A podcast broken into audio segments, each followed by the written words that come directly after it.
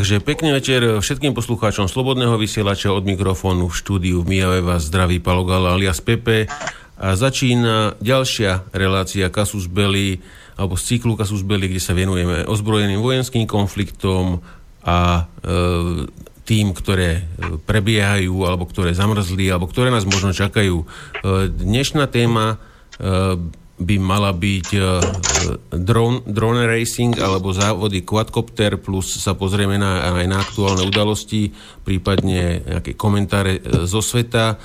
Uh, hostí na drony budeme mať cca od 21. hodiny, takže, takže dovtedy sa pozrieme na iné veci a začali by sme asi nejakým komentárom aktuálnych udalostí. A niekto mi, niekto mi tam chalani, niekto mi tam buchoce, alebo, alebo niečo v A vypadáva ti zvuk? A nemal by vypadávať. Prerušoval ťa? Áno?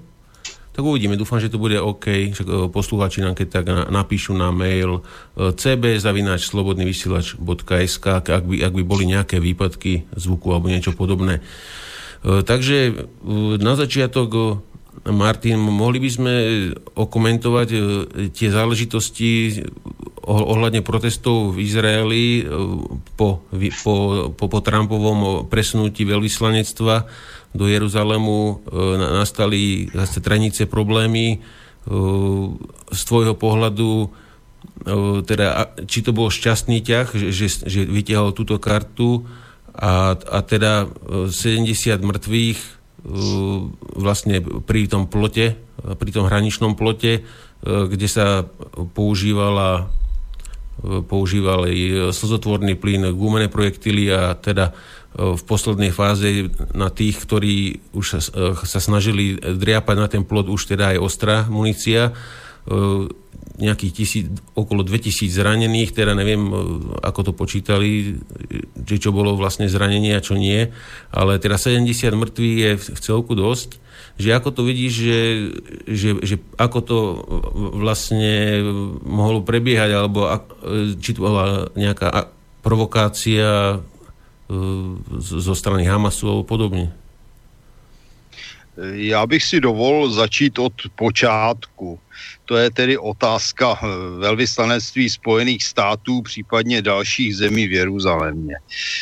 To je, já to vnímám jako, řekněme si to na rovinu s údivem. Tady se stále někde tvrdí, že Jeruzalém je jakési mezinárodní město to je asi jako kdyby někomu vadilo, že mm, jaksi jsou ve velvyslanectví zahraniční v Bratislavě nebo v Praze a nelíbilo se to třeba sudeckým Němcům nebo některým maďarským nacionalistům.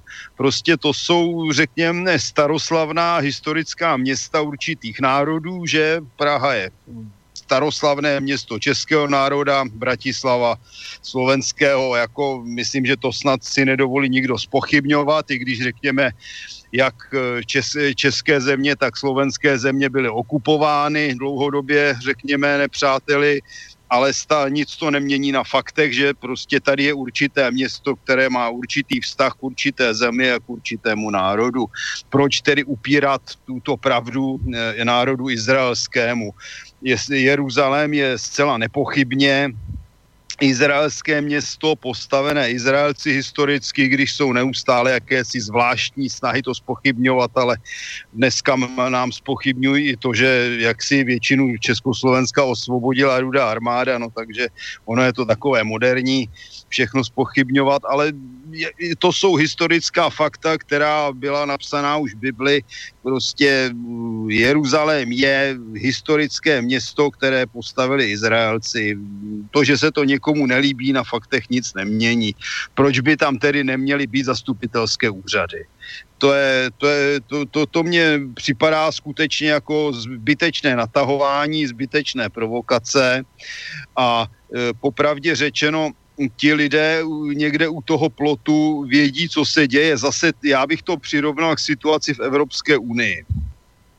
Do Evropské unie se valí hromady migrantů, mezi nimi zcela jistě se skrývají nějací palestinští teroristé.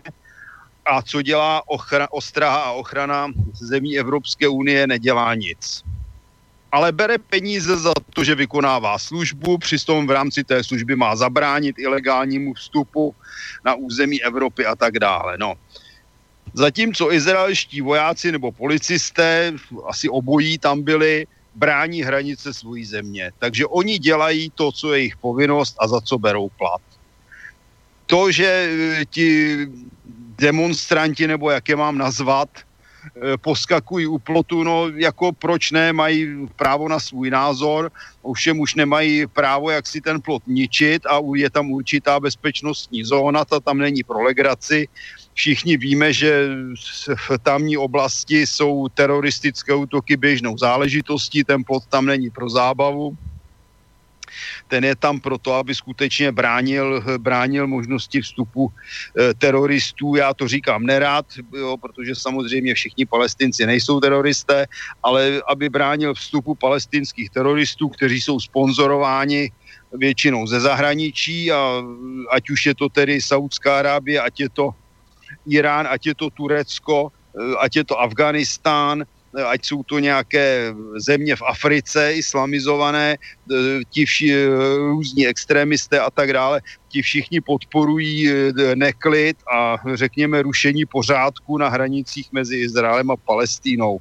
No a tito lidé, co tam přišli, to všechno dělá vlastně dojem, že je tam někdo nějakým způsobem zaplatil, aby tam, aby tam předváděli demonstrace. Já bych jenom připomněl fakt, že vlastně palestinské vedení si z cizích peněz a dokonce i z hospodářské pomoci a finanční pomoci Evropské unie platí bojové žoldáky, dokonce platí děti, které kopou tunely pod těmi ploty a zdmi, aby nimi mohli pronikat teroristé na izraelské území.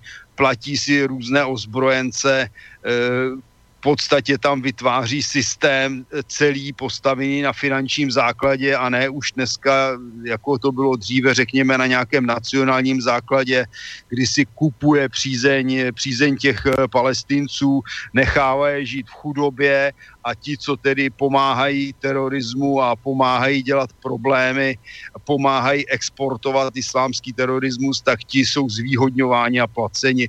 Já bych řekl, že tam se situace nesmírně změnila od těch, eh, řekněme, 50. 60. let, kdy palestinské hnutí, řekněme, bylo možné označit za hnutí národnostní, které bojovalo národnostně proti izraelskému národu na základě určité myšlenky, že tedy byli připraveni o svou zemi, to můžeme rozebírat zase v jiném pořadu, jak to tedy bylo a nebylo doopravdy, ale z jejich strany to bylo tak a tam to skutečně by se dalo nazvat jako určitý, určitý střed mezi dvěma národy. Ale v současné době už to není pravda. Dneska je to vlastně střed mezi islámskou ideologií, agresivní formou islámu, e, salafisty, které dnes reprezentují palestinci, což je velká škoda, protože jestliže oni se připojí na stranu teroristů, tak to je podle mého názoru velmi špatně. A jestliže platí zahraniční teroristé, tak je to opět špatně. Podle mého názoru tam došlo k tomu, že někdo je zaprvé zaplatil některé ty iniciátory, ti vyhecovali ty různé demonstranty, oni vstoupili do bezpečnostního pásma, dokonce se snažili překonávat ten plot. Izraelská armáda, policie, nevím kdo všechno, tam jenom plnili svoji povinnost. Už je faktem to, že nejdřív použili slzný plyn, gumové projektily a teprve, když tyto prostředky nezabrali, tak začali střílet na ostro. Já to chápu, že je to hrozné, že je to tragédie, ale na druhé straně ti lidé se za to mohou sami. Dobře věděli, že porušují určité dohody, dobře věděli, že vstoupili do nebezpečného pásma a hlavní vina podle mého názoru je na těch, kteří, řekněme, z možné pokojné a civilizované demonstrace udělali v podstatě válečný akt a dnes budou chodit po celém světě a stěžovat si, jak zlí Izraelci postříleli hodné teroristy. To je tak asi za mě. No, ja by som pozdravil aj e, kolegu e, Peťa Zabranského, ex-vojenského pilota, e, ktorý bude dnes, dnes tiež s nami v relácii. A Peťo ma asi nepočuje. Ale on sa Počujem ešte vás. Dobrý večer, ahoj. Počujete ma? Čau, čau. Už ťa počujeme, super, výborne. A takisto zdravím Roba Miháloviča, odborníka na protizdušnú obranu. On sa s nami tiež dneska zväzie nejakú dobu, takže zdravím ťa Robo a díky, že si prijal pozvanie. Ahojte, dobrý večer. A, náš, a náš kolega Miro Juriš dnes e, má pracovné povinnosti, takže dnes povedal, že vynechá reláciu, takže pozdravujeme Mira, ak nás počúva niekde po ceste v aute. No, ešte by som sa takto spýtal. Chalani, keby si chceli Martinovi niečo dodať, ale ja by som sa chcel spýtať, Martin, na jeden dvojitý meter, ktorý ma na tomto zaujal, pretože na pôde OSN bola nejaká snaha, že by, teda vyšetr- že by nejaká nezávislá komisia vyšetrila, že čo sa tam teda presne stalo, prečo bolo toľko obetí a podobne. A jedine Spojené štáty zablokovali tú rezolúciu, že teda vyšetrovanie, že nie. Ale keď, keď si hypoteticky predstavíme situáciu južnej maďarskej hranice, cez plot preniká 500 migrantov, 50 Maďari zastrelia, Eh, chcel by som vidieť Spojené štáty, ako by nechceli vyšetrovať, čo sa tam dialo. Ale já si hlavně myslím, že v tomto případě Spojené státy to zbytečně přehnaly. Pokud by teda byla ta hm, vyšetřovací komise nezávislá, a to bych zdůraznil, potvrdila a napsal za to několik vykřičníků, protože známe, jak to vypadá s nezávislými komisemi a zvláště tedy v OSN, že kde eh, dneska tuším, že zrovna nějaký saudsko-arabský potentát je šéfem jakési komise pro rovnoprávnost žen, takže to skutečně jako není asi moc co dodat. Ale kdyby to vyšetřovala skutečně nezávislá komise, která by jaksi posuzovala objektivní realitu a neudělala z toho ideologické protiizraelské tažení, tak by asi nebylo třeba to ani blokovat. Já se obávám, že v tomto případě Spojené státy narážejí na svůj vlastní problém, kdy si teda udělali z OSN, řekněme, služ služe, služebnou organizaci, která eh, pak na, nalézá i různé novičoky a podobně a najednou se jim to obratilo proti ním.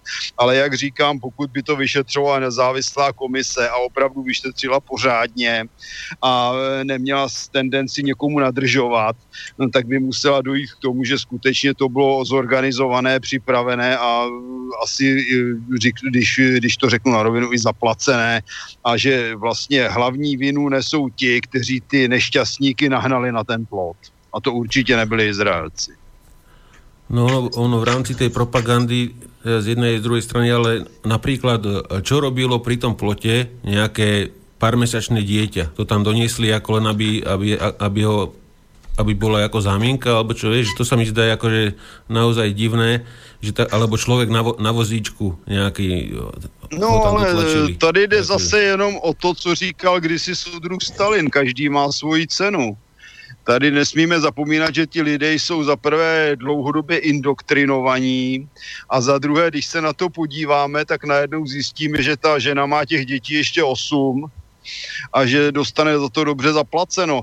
Ono je dobré si přečíst některé publikace, které popisují situaci v palestinských oblastech a nakonec oni si možná mysleli, že se, že se ani střílet nebude.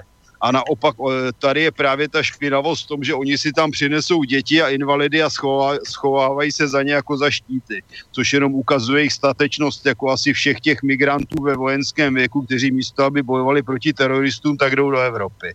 A mávají evropským vojákům, kteří jdou dělat pořádek do jejich zemí. Hmm. Máme posluchače na linke, tak e, asi bude chcieť zareagovať. A nech sa páči, môžete. Hm, dobrý večer. Pozdravujem vás všetkých tam náš starý poslúchač Jozef. Uh, ja by som chcel uh, dať trochu takú oponentúru pánovi Koverovi.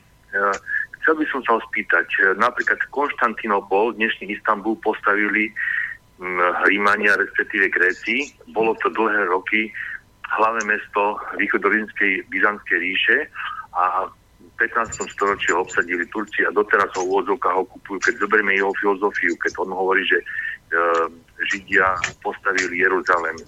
Ide tu o to, že áno, postavili ho v tom zmysle historickom, ale zoberme si, že za tých 2000 rokov tam sa premenovalo plno, plno rôznych národností, veď bol aj kresťanský, bol aj islamský, neadarmo je Jeruzalem aj tretie najsvetejšie mesto islámu.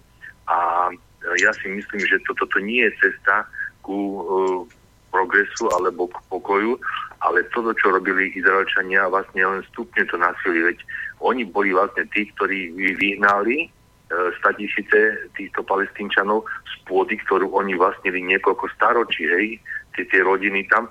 A tým pádom vlastne, vlastne to bol novodobý, e, by som povedal, Izrael, ktorý bol vytvorený v roku 1948 a doteraz vlastne sa neudiala tá druhá časť, že vznikol, mal, mal vzniknúť palestínsky štát. Veď tu ešte aj rezolúcie Bezpečnostnej rady OSN z, neviem, tuším, z začiatku 80 rokov, ktoré hovorí o tom, že Jeruzalém má byť e, vlastne hlavné mesto aj izraelského, aj, aj palestínskeho štátu a e, dotedy vlastne bol ten Tel Aviv. Takže ja si myslím, že tento olej, ktorý teraz vlastne bol naliatý do olej, spôsobili, alebo urobili aj Izraelčania, ale aj Američania. Čiže ja si myslím, že toto je o mnoho hĺbší problém a trebalo by ho ináč riešiť a nie takýmto spôsobom, lebo tak, tá, tieto veci, čo oni robia, vlastne spôsobujú to, že ten konflikt sa bude stále len vyostrovať, vyostrovať, to bude potom konflikt aj civilizácií, hej. A preto ja hovorím, ja, ja takisto, ja nesúhlasím s tým násilím ako všeobecne, ale to tu možno, no predstavte si takí ľudí, ktorí vodzovka vedia, že tu, no alebo zoberme si pán Koller e, týchto sudeckých Nemcov, ktorí by teraz e, sa snažili prísť do Česka, aby sa snažili získať späť tie pozemky, respektíve majetok, ktorý bol im vyvlastnený po roku 45. Hej? A teraz Česka... No, oni to stále dělají. Na koho stranu by ste sa postavili, keď tam tí sudeckí Němci žili? No já bych se stavil ja rozhodně proti sudeckým Němcům, ale zeptám se tedy, když jsme u toho... Halo? Halo? No, posluchač už zložil, takže... A no já bych tomu zareagoval, to je škoda, že to složil, protože já bych se zeptal, jestli si myslí, že Bratislava je maďarské město, když se jmenovalo kdysi Prespork. To je první věc, tím bych začal. Druhá věc, myslím si, že OSN nemá co komu nařizovat, jaké je jeho město. To by právě mohlo OSN zítra přijít a nařizovat Čechům, že Praha je sudeťácké město a Bratislava je maďarské město. Na to já bych si dával velký pozor. Podle mě o svém území by měl rozhodovat každý sám protože jinak jako tímto takovouto relativizací historie se můžeme dostat přesně tam, kam nás chce dostat OSN, to znamená do nějakého špinavého davu, který nemá vlast, který nemá národ, který nemá svoji historii, protože mu to někdo nařídí. A já se obávám, že přesně to vidíme i v Izraeli, to dneska vidíme v Jihoafrické republice, kde dochází k masovému vyvražďování bělochů a tak dále. Mm, obávám se, obávám se, že tady se nelze schovávat za organizace typu OSN, které dnes vymýšlejí takové věci, jako je Agenda 2030, s tím, že chtějí nastěhovat 50 milionů černochů do Evropy a my si to máme nechat líbit a zrovna tak podle mého názoru nemá OSN co nařizovat Izraelcům, jestli je jejich hlavní město jejich, anebo jestli někoho jiného, protože, jak říkám, zítra bude nařizovat nám v Česku, aby jsme tady měli Prahu jako německé město a Slovákům bude nařizovat, že Bratislava je, je maďarské město. To vidím, tento názor vidím velmi špatně. Člověk by si měl dávat pozor a bránit svůj národ a nenechat se otravovat nějakými cizinci a držet se skutečné historie. Martin, poslúchať ešte raz zavolal asi, tak poslúchať ešte raz zavolal, tak nech sa páči, môžete, ale nebudeme to dlhšie preťahovať, len krátku reakciu poprosím. Dobre, ja môžem, môžem hovoriť? Áno, môžete. Hej. No, ja len toto, lebo si, nemyslel, pán Kover, že som to účelovo zložil. Ja si nečakal, že bude odpovedať. Ja som len to položiť tú otázku alebo pripomienku. Súhlasím s ním však prešporok, bol takisto Maďarsko, Nemecko, slovenský, dokonca až slovenský život tam prišiel až po, až po roku 1980, to je známe, teda začal, tam začal sa rozširovať.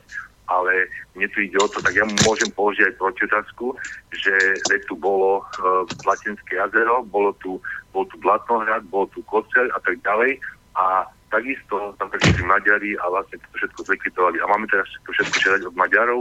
Viete, to, preto hovorím, že toto je dosť komplikovaná situácia a hovorím, že týmto veciam treba vždy pristupovať e, ako formou dialogu a nie násilím. Lebo to násilie samozrejme, že plodí len ďalšie násilie.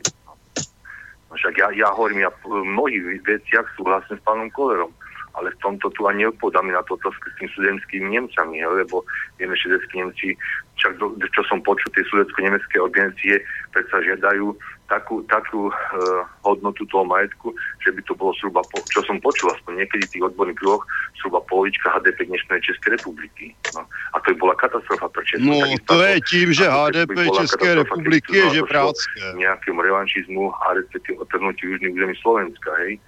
No, takže hm, okay. ja, No, já bych, do, já bych doplnil, teda, když jsme u toho majetku... sa hádali, ja len som podal svoj názor na to. Hmm, já Dobre, jenom jako ďakujem. k tomu majetku studentských Němců bych do, upozornil na jednu věc. Německo zaplatilo 0,4% reparací z druhé světové války Československu. A za ty zbořené sudeťácké chalupy by si nemohlo říct ani desetinu, to je totiž všechno sudecká propaganda, jim nejde o nic jiného, než zase on drank nach Osten a tady všem z, ze, ze Slovanů, ať jsou to Češi, Slováci nebo Poláci dělat otroky, o, o nic jiného jim nejde. Byli vysídleni proto, byli vysídleni proto, že, že, že měli největší počet eh, členů nacistické strany ze všech skupin v německé říši byli vysídleni proto, že zradili Československou republiku, přijali občanství nepřátelského státu a šest let se podíleli na teroru proti místnímu obyvatelstvu a byli vysídleni na základě mezinárodního rozhodnutí, nikoliv nějakého českého nacionalismu. Byli vysídleni proto, že představovali bezpečnostní riziko vzniku třetí světové války. A mali veľký podiel na tom, že vôbec druhá svetová vojna dopadla tak, ako dopadla, lebo keby sudety sa neboli uvoľnili a trošku bola medzinárodná situácia iná, tak je možné, že ten Hitler by ani neprešiel, alebo by prešiel s veľkými stratami, len pre doplnenie. Presne tak. K, tej, k tomu Izraelu by som povedal predsa len niečo a to, že ak tá oblasť má byť kľudnejšia, je nevyhnutné uzavrieť dohodu o presných hraniciach, aby nedochádzalo k tomu, že si niekto bude toho zemi rozširovať alebo upravovať a tak ďalej. Čiže ukludniť sa situácia dá len nejakou medzinárodnou dohodou. Tak treba, ako sa uzakonili hranice po druhej svetovej vojne. To je jedno, ale urobiť nejaký krok k tomu jedna je druhá strana ukončiť. Aby potom nemohol jeden druhej strane vyčítať, že tu si mi toľko zobral, tu toľko. Proste niekde to treba zastaviť, lebo ničomu dobrému tá situácia, ktorá je tam, nevedie. A ne, myslím si, že... v podstate neřešiteľná. E, ešte, e, chalani, máme tak, ešte poslucháča na linke, e, tak dal by sme mu priestor ešte, zakiaľ začneme novú tému. Takže nech sa páči, môžete hovoriť.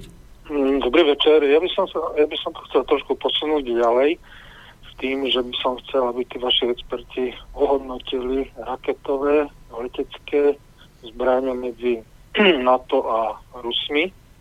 Toto by ma zaujímalo, čo sa týka kvality a množstva. No, uh, tu, uh, pán posluchač, ale tieto veci sme riešili v minulých reláciách Áno, a, dobre, tak, a dnes, tak dnes tej, máme inú tomu tému. Izrael, tomu, uh-huh. tomu Izraelu, tak keby ste sa trošku povenovali aj tej veci, ja som sa stretol s jedným sírčanom ešte za socializmu, kde mi hovoril takú vec, no ale neviem si to preveriť, že e, v podstate tam ide o vodu. Napríklad e, Izraelčania majú údajne podľa neho e, prídel vody na jednoho obyvateľa 200 litrov a palestínčania len 50 litrov. Čiže tam je obrovský problém aj kvôli vode.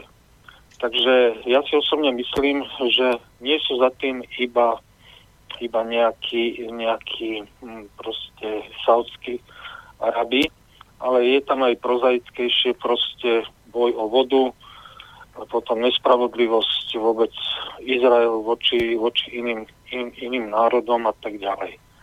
Takže toľko som chcel. Ďakujem. Uh-huh. Okay, ďakujem.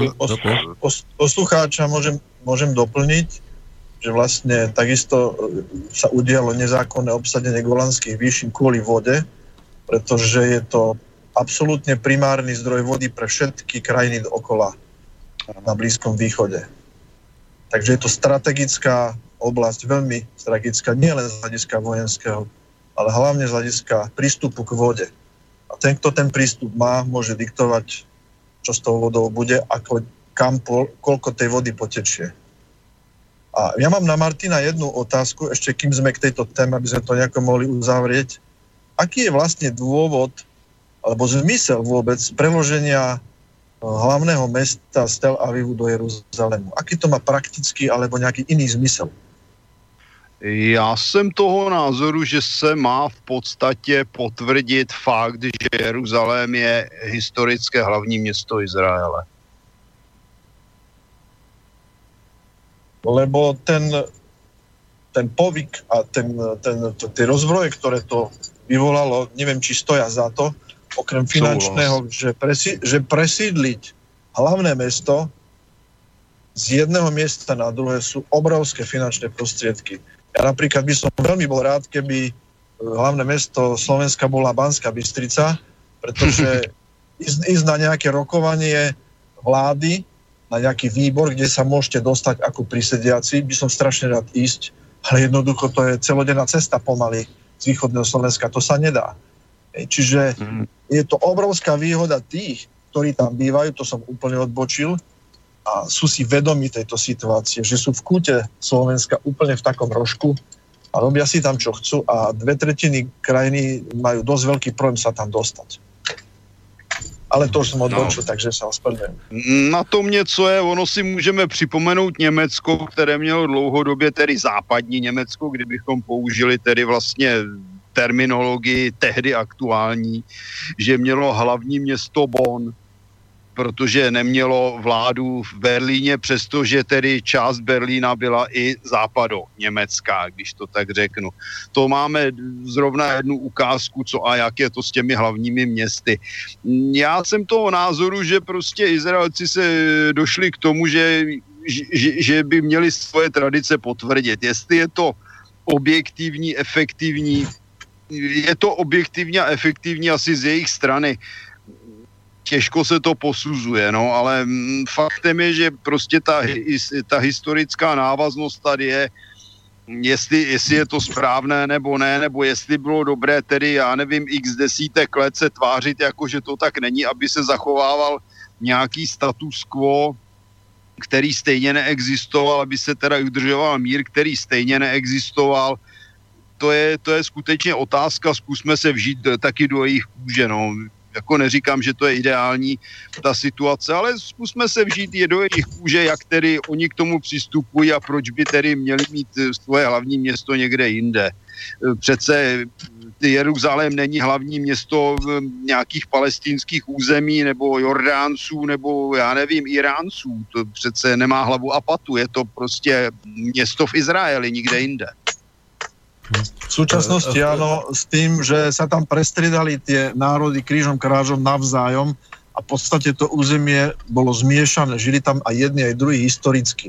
Môžeme sa baviť, že v tom storočí títo viac, tam tí menej, tak ako e, Slovensko bolo desi na juhu, Panonia bola Slovenska, potom prišli Huni, vymlátili zo pár dedín, potom to bolo maďarské a tak sa to striedalo, aj to, to južné pohraničie, už aj v rámci druhej svetovej vojny sa posúvalo dosť hodne. Budoval sa tunel, pretože vlak nemohol prejsť z jednej strany Slovenska na druhú, na juhu. Poznáme, že existuje tunel, ktorý je bez kolajníc ako atrakcia. Takže to nemá konca. Vždycky sa si jedna strana môže povedať väčšie historické nároky ako druhé a konečným riešením by naozaj bolo to, že sa tie strany dohodnú, uzákonia hranice, dohodnú a tým sa aspoň na nejakú dobu táto, táto záležitosť môže upokojiť. No a Určitě, nebo to, aby obě strany měly zájem na dohodě. To, je, to hm. vidím jako hlavní no, problém. Pokud není zájem, tak dohoda ne... Toto presne napísal aj, aj Lubo poslucháč v tom zmysle, že tuto už nepomôže nič iné, len dohoda a násilie nikdy nič nevyriešilo a len oddialilo a zväčšilo rozpory. Takže s tým sa dá samozrejme súhlasiť. No ešte, ešte by sme mohli spomenúť, kým sa nám pripojí host od dronov, Dano, ešte by sme mohli spomenúť Robo, ten raketový útok Izraela na pozície Iráncov na území Sýrie.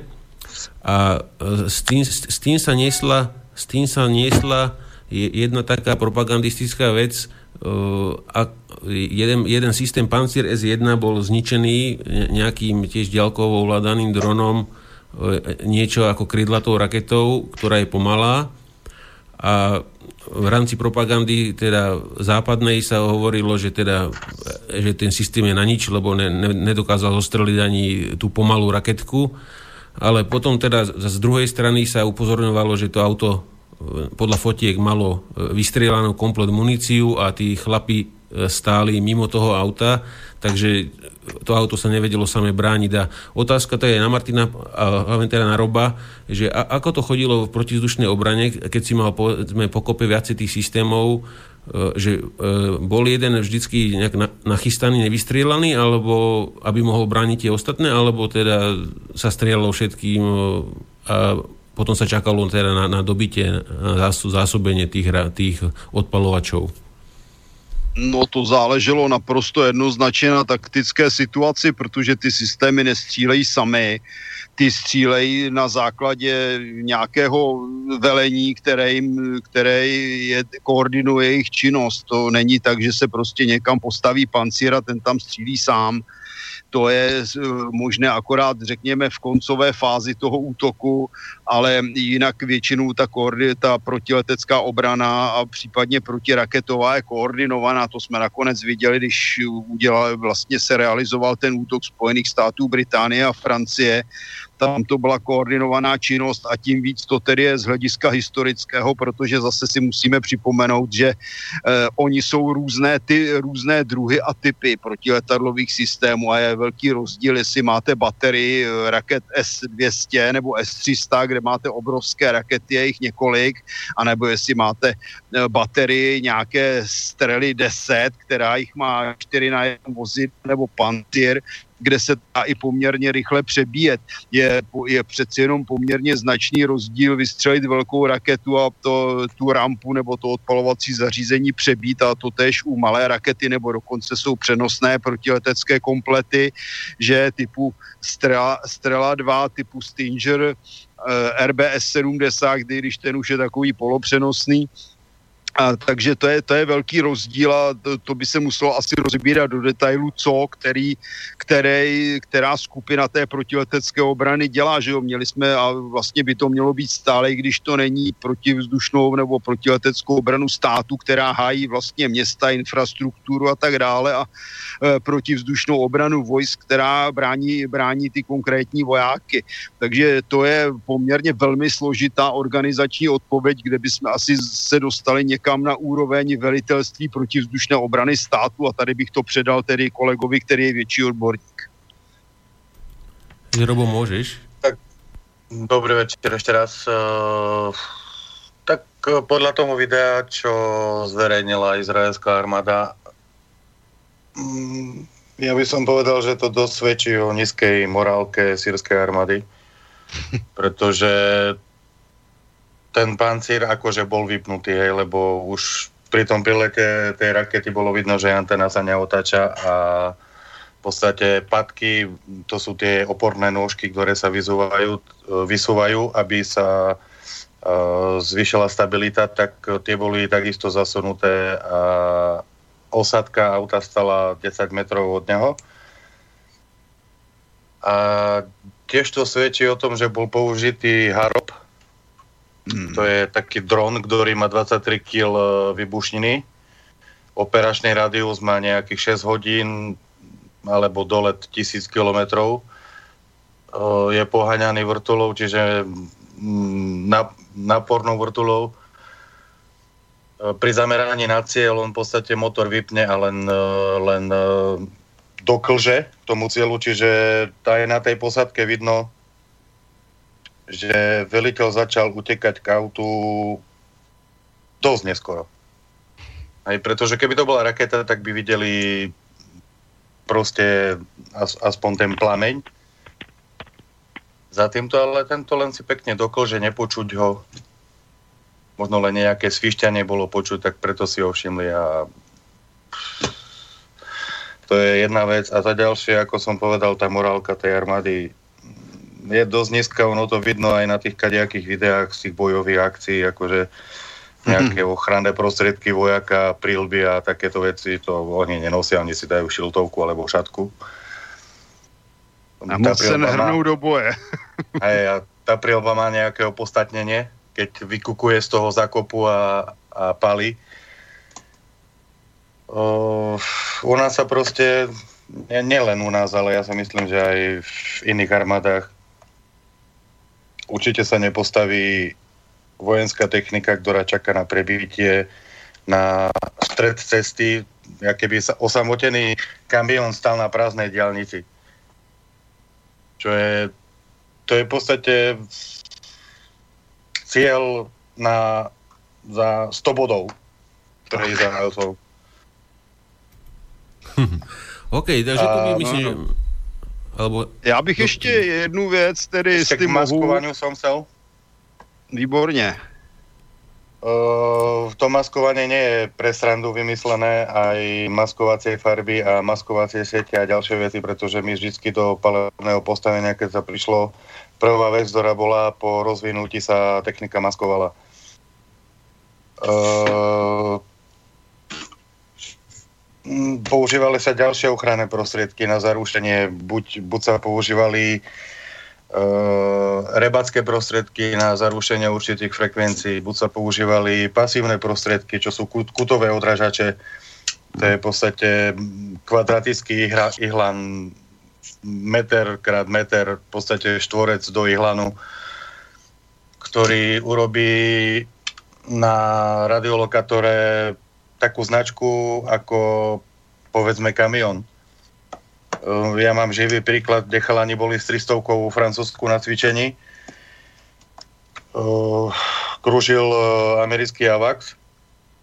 Francúzi boli vo vzduchu a odrazu sa hlasilo, že oni vidia 4 300 A úplne jednoducho položili sa tri kutové odražače. Ehm, skutočná 300 točila, položili sa tri kutové a ten AVAX chytal v podstate odraz vlastného radaru, čiže on videl akože cieľ nejaký a plus tomu ešte chalani zapálili malý ohník. Mm. Čiže ešte aj e, na infra videli, že tam niečo je, tak oni boli úplne akože boli nešťastní. AVAX sa zbalil, to pár sekúnd odletel, už sme ho nevideli. a oni boli hotoví z toho, že my sme prišli s jednou 300 a oni vidia 4. No a to si vezměme, že ten koutový odrážeč, to je obyčejný v podstatě věc, která byla známa už v 60. letech. Ano. A je, a je to skládačka v podstatě z tuhého papíru potažená tenkým plechem nebo folií. Blbost ano. za pár stovek. Je... Alebo rovno z plechu je to vyrobené a sa to skladá. No, skládačka směšná, náklady minimální, efekt ano. úžasný a stále to funguje. To je Zapalovač jako... a trochu dreva ještě. Tak. A kde, výrobná, a kde, cena, a kde... výrobná cena a... 50 eur a predajná cena do armády za tisíc. No, áno, ale... viem o tom niečo povedať. No dobre páni, takže s týmto by som asi uzavrel... Môžem tú ešte, prvú... jednu mm-hmm. vec by som tomu ešte povedal, predsa len, a to je, počkaj, um, tu je vidieť, že ten spôsob využitia útočného prostriedku mal svoj zmysel. Ano. Zmysel v tom, že má takú odraznú plochu, ktorú prakticky nie je možné temer zachytiť, lebo neviem, aký je ten harob veľký Uh, že ten, ten je veľký 2,5 metra, 2,5 metra má dĺžku a rozpätie má 3 metre. No, vešel by se na no, osobní auto. Ano. Zkrátka, a je, a je, to, vý, a je to výlisek, je, jsou to výlisky z umělé hmoty navíc. Jako cel, celý ten drak je z umělé hmoty, tam jediné, co, co, může, co se dá chytit jako odraz, když bychom to jako hodně tedy přehnali, tak je to vlastně ta elektronika vzadu ten motorek. To je všechno. A když ten motorek neběží, tak ten odraz to je úplně směšný. Nič. Skrátka, je to prostriedok vynikajúci na tento účel, tichý, ťažko zachytiteľný. Presne. A není dôležitá rýchlosť, pretože ho ani nevidíte. A v prípade, že by sa použili e, drony typu, o ktorom chceme dneska rozprávať, a to sú tie športové drony, ktorý prakticky není vidieť vôbec, ale je táto 200 km za hodinu, tak to zbadajú úplne na poslednú chvíľu. A tá technika dneska je taká, že viete to zamerať, vidíte obraz, riadiť viete veľmi presne. V prípade, že je to typ strelnica a ja hovorím Blízkému východu, že to je typ strelnica. Pretože keď sa tam všetko zaruší, aj ten dron stratí obraz, ďalkové riadenie a podobné veci a bude sa musieť spoliehať na software, ktorý v ňom je nejakým spôsobom naprogramovaný, pokiaľ ho neožiaria nejakým elektromagnetickým impulzom. Hm. Takže Asi tak. na strelnici a, a, výborné. A týmto by som uh, sme premostili krásne, tak ako keby sme sa dohodli. Takže týmto by som privítal týmto by som privítal nášho hostia, ktorý, ktorý sa zaoberá týmito záležitosťami, o čom sa chceme baviť, o, o, o športovom lietaní quadcopterami a podobnými vecami. Takže zdravím prvýkrát na Slobodnom vysielači Dana Sichru. Počujeme sa, Dano? Ja ďakujem. Já slyším, děkuji, děkuji a zdravím všechny hosty, všechny posluchače. No super, počujeme sa. Takže Dano, vieš nám povedať o sebe nejakých pár, pár, pár vecí, ako si, sa, ako si sa profesionálne alebo amatérsky teda zaoberal e, s rôznymi RC modelmi a podobne a ako si sa dostal vlastne k tomuto koníčku a potom by sme to troška rozviedli viacej. No tak eh, tenhle ten koníček už je docela hodně let zpátky. Ono začalo jsem na nějakých klasických stavených letadlech z balzy, potažený papírem, což určitě pánové pamatujou, když se ještě lítalo a, na 20 frekvenci. A no, pak nějaká pauzička... Vysílač modela Digi. Přesně tak, přesně tak. Já už jsem teda byl na nějakým Graupneru trošku dál, ale dejme tomu, že jsme to tomu Mercedes proti tomu. Já jsem začínal s poputanými modelmi. Jo, Já jsem začínal s modely na gumu, teda musím říct. A jako první vysílačka byla modela Digi, což byl na totální primitivismus někdy v 70. letech minulého století. Jo. No, tak já se bavím o 15 let zpátky, jako ne víc asi, zhruba. Jo, jo, a nicméně, nicméně tam byla, tam byla potom nějaká pauza a pak za mnou přišli lidi, jako, že tady existují nějaký FPV drony, jako nějaký závody a nějaký lítání na brejlích a tak dále a že už jako člověk měl nějaké zkušenosti s tím RTčkem, zažitý nějaký pohyby, no takže prostě slovo dalo slovo, postavili se první drony, myslím si, že každý začínal na ZMR 250, což byl takový ingot prostě mezi dronama v té době se slabýma motorama neadekvátní vůči svý váze. No ale lítalo to na nějaký na Z32 řídící jednotce. Dneska samozřejmě ta doba je někde jinde, posunuli jsme se, drony vážejí 300 gramů, tak motoru je 1,2 kg, 1,3 kg což samozřejmě je nepoměr vůči tomu, kolik to váží a taky samozřejmě ty rychlosti, který to může dosáhnout. Takže to člověka určitě uchvátí to, že zrychlení na 100 tam máme během zlomku vteřiny, prostě to je, to je jako říct slovo ahoj. Takže to bylo to, co vlastně mě dostalo k tomu lítání s těma dronama v podstatě. Plus tam jsou samozřejmě ty drony záznamový, o kterých se mluvilo už vlastně v minulém podíle, ať už je to DJI nebo nějaký stavěný, stavěný vlastní z GoPro s nějakou, nějakým gimbalem, ale bohužel to DJI nebo bohudík možná je přece jenom trošku někde jinde, než jsou stavěný drony uhlíku a, a nějaký samodoma na koleni. Takže to je v, krát, v krátkosti tak jako asi, jak jsem se dostal k dronu. Hmm. A, si mi spomínal, že, že, si začal nejak obchodovať e, s tými komponentami alebo s niečím. Teď, teď vlastně já teď v nějakou posledním zhruba čtvrt roce se věnuju nějakému svýmu projektu, kdybych jako rád chtěl nějak sociálně združit eh, lidi, co se věnují jak tak PVčku, tak v podstatě tomu záznamu, protože lítáme jako letecký práce s licencí, nicméně přece jenom jako zábava a přece jenom i jako sociálně lepší lítat to FPVčko, takže se snažíme nějak jako vymýšlet články pro začátečníky, co se kde lítá, nelítá, jak se začíná, jak se to staví a plus tam máme nějaký drobnosti na prodej, značku Armatan jsme vlastně získali do České republiky, takže nějaký rámy prostě karbonový do životní zárukou, což je zajímavý samozřejmě pro lidi, kteří s tím třískají vozem denně.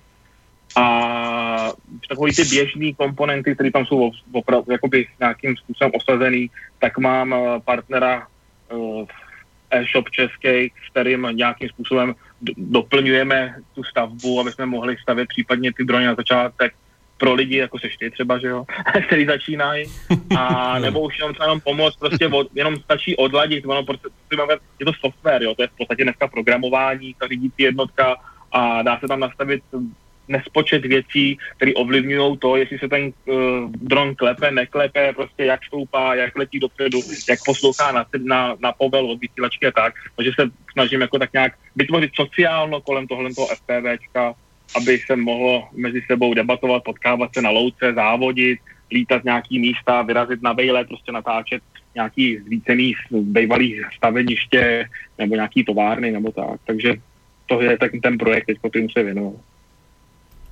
Uh-huh.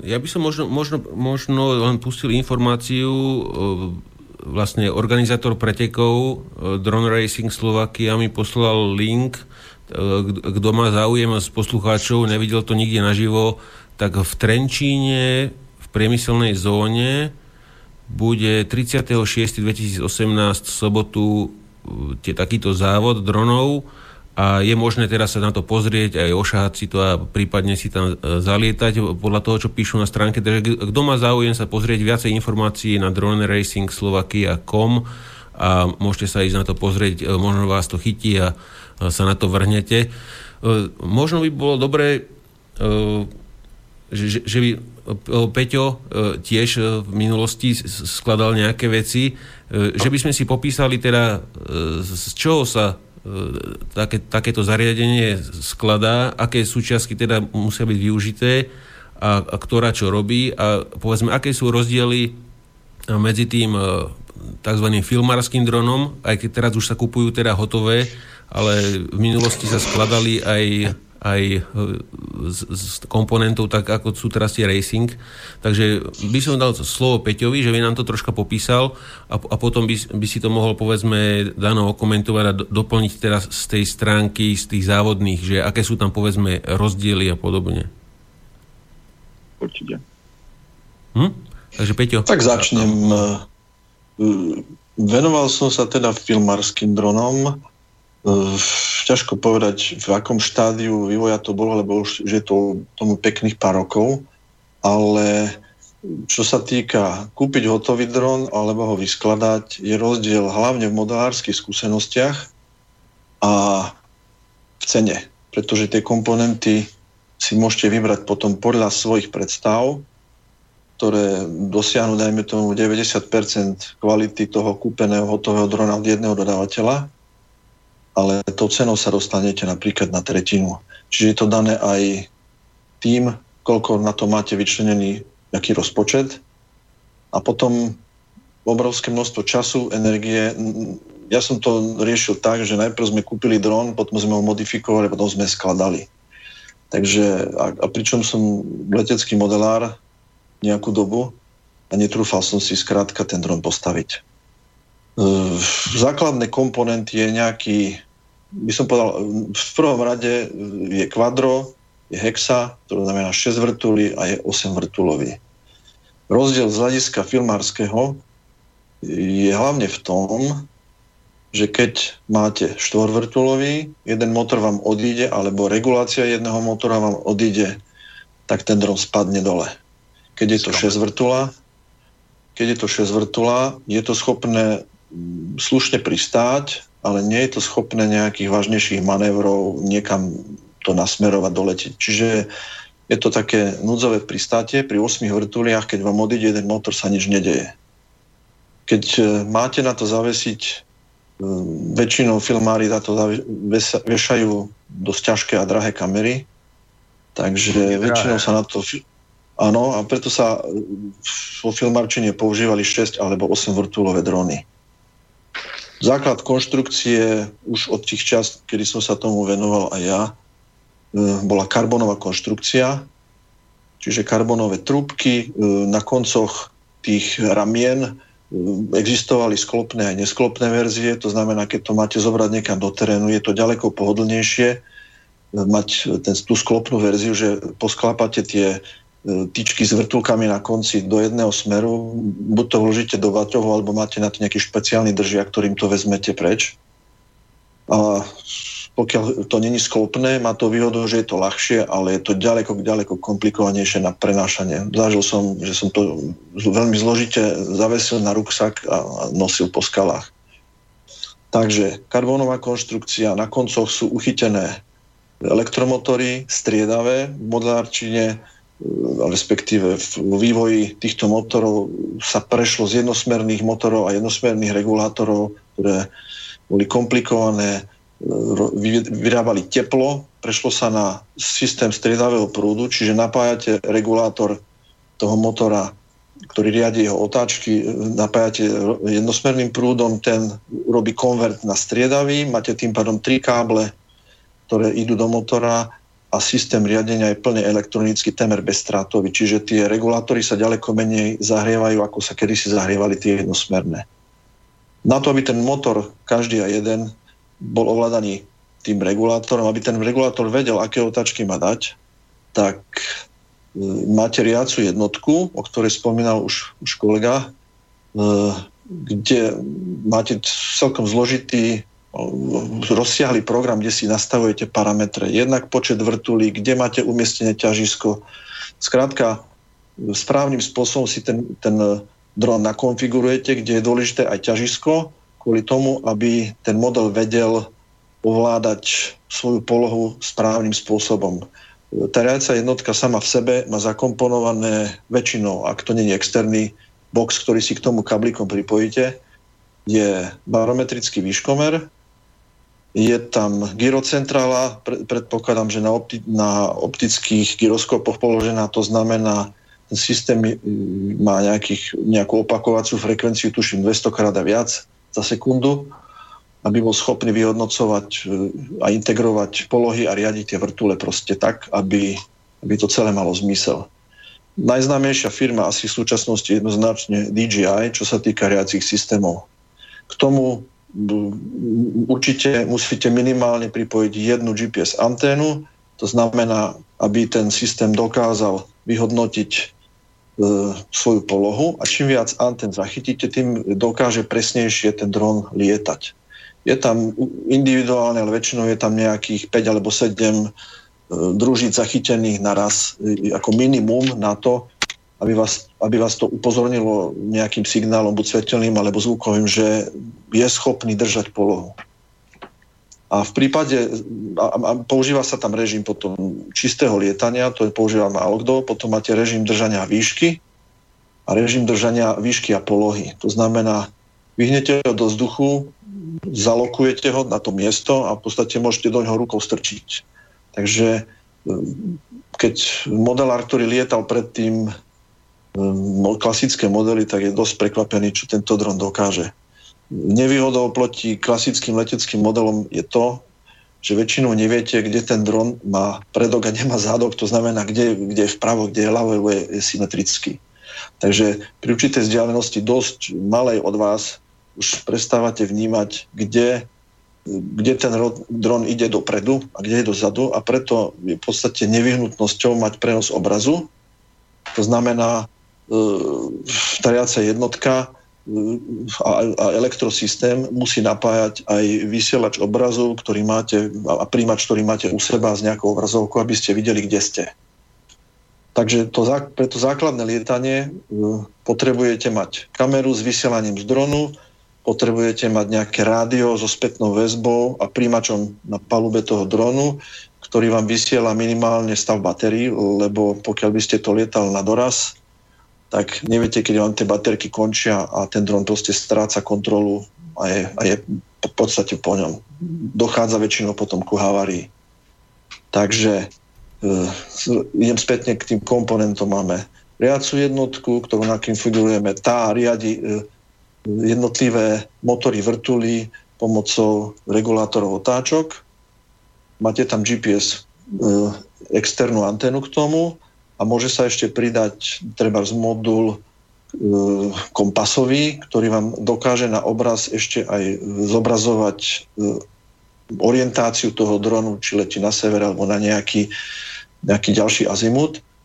Má to aj tú ďalšiu výhodu, že môžete si potom zadefinovať body a uhly, pod akými by to malo lietať a to sa napríklad používa pri fotogrametrii, to znamená snímanie fotiek podľa nejakého plánu, podľa nejakej matice, z ktorej by ste chceli urobiť potom nejakú digitálnu mapu terénu. No, takže máme dron, máme spätnú väzbu. V prípade vyššej verzie alebo zmysluplnejšej verzie filmárskej potrebujete mať kameru, ktorá je nezávisle ovládaná na samotnom pilotovi dronu. To znamená, potrebujete druhú vysielačku, druhý príjimač, e, druhý vysielač obrazu z kamery. To znamená, že pilot má svoj obraz dopredu, iba dopredu a e, ovládač alebo kameraman, ten má plnú kontrolu nad samotnou kamerou, horizontálne ju vie otáčať 360 stupňov, úplne nezávisle na polohe dronu a takisto môže ju sklápať o 90 stupňov dole. To znamená, pri naozaj tomu, tomu profesionálnom filmovaní sa dohodne pilot s kameramanom a s režisérom, čo sa vlastne ide točiť. Pilot dodržuje presne trasu, nestará sa o zábery. Kameraman má voľné ruky na to, aby dokázal zarámovať obraz, ktorý chce točiť a po konzultácii alebo priebežnej konzultácii s pilotom tie zábery sú úplne fantastické. Takže asi toľko k tým, tým filmárským dronom, by som povedal. Keď ma niečo napadne, tak by som vám ešte doplňal. Nechal by som teda kolegu, ktorý by niečo k tým športovým dronom povedal. A ešte, ešte z hľadiska aerodynamiky, to som chcel povedať, dron je limitovaný vlastným odporom, ktorý vydáva, pretože nie je to e, klasické lietadlo s nejakým pevným krídlom, ktorý má určitý odpor v rámci rýchlo, dopravnej, dopravnej rýchlosti a dron e, vlastne dokáže iba vysieť. Čiže vysieť v horizontálnej, v naklonenej alebo inej polohe a vlastne tie vrtule plným ťahom ťahajú to teleso toho dronu proti tomu vzduchu a preto on sa síce prudko rozbehne, ale na určitú rýchlosť a tu už ďalej prakticky nevie prekonať, aj keby neviem, aký výkon do tých vrtulí musel dať, pretože ten, ten odpor narastá exponenciálne s rýchlosťou. Mm. Takže asi toľko k tým filmárskym dronom. Keď ma niečo napadne, potom by som ešte doplnil. Mm. Takže Dano, ak by si chcel niečo doplniť, alebo teda... Já jenom, sa...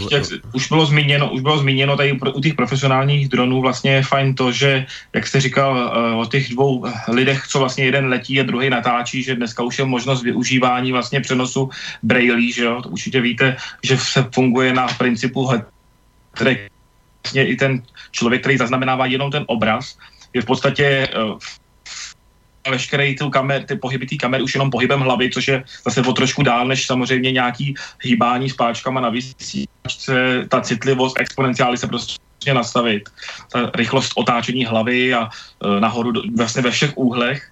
Takže tohle to si myslím, že tak usnadňuje docela teď načení v té poslední době, co to přišlo s tím nejvyšším, dá se říct, nejvyšším modem od DJI, o kterém jsme si mluvili, předpokládám. U toho rejsového dronu je to trošku jinak v tom, že vlastně tam nám primárně nejde o ten přenos toho videa v nějaký velké kvalitě, ale hlavně co nejmenší latencí, protože přece jenom ta branka není zase tak, velká, aby jsme se do ní museli trefit.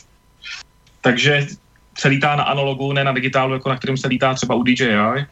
A v přenos je nějakých 500-600 řádků, lítá se na poměrně malý výkon, aby jsme se nerušili ty piloti mezi sebou, takže Álenosti samozřejmě nejsou takový, jako tady pán vzpomínal, prostě DJI ale za to ta latence tam je v podstatě minimální a proto je možný s tím dronem lítat mezi brankama na malinkým prostoru a vyhýbat se tím jednotlivým překážkám. Ten dron je samozřejmě znatelně menší, lítají si jenom quadcoptéry v podstatě, neviděl dlouho, že by někdo stavil rejsovou nějakou vícemotorovou koptéru, váhově jsme někdy mezi 400 a 800 gramy, záleží, jak to kdo naloží, jestli lítá 4 palec, 5 palec, 6 palec, jestli vozí GoPro na záznam, nebo lítá opravdu jenom na, na, jako na závod v podstatě.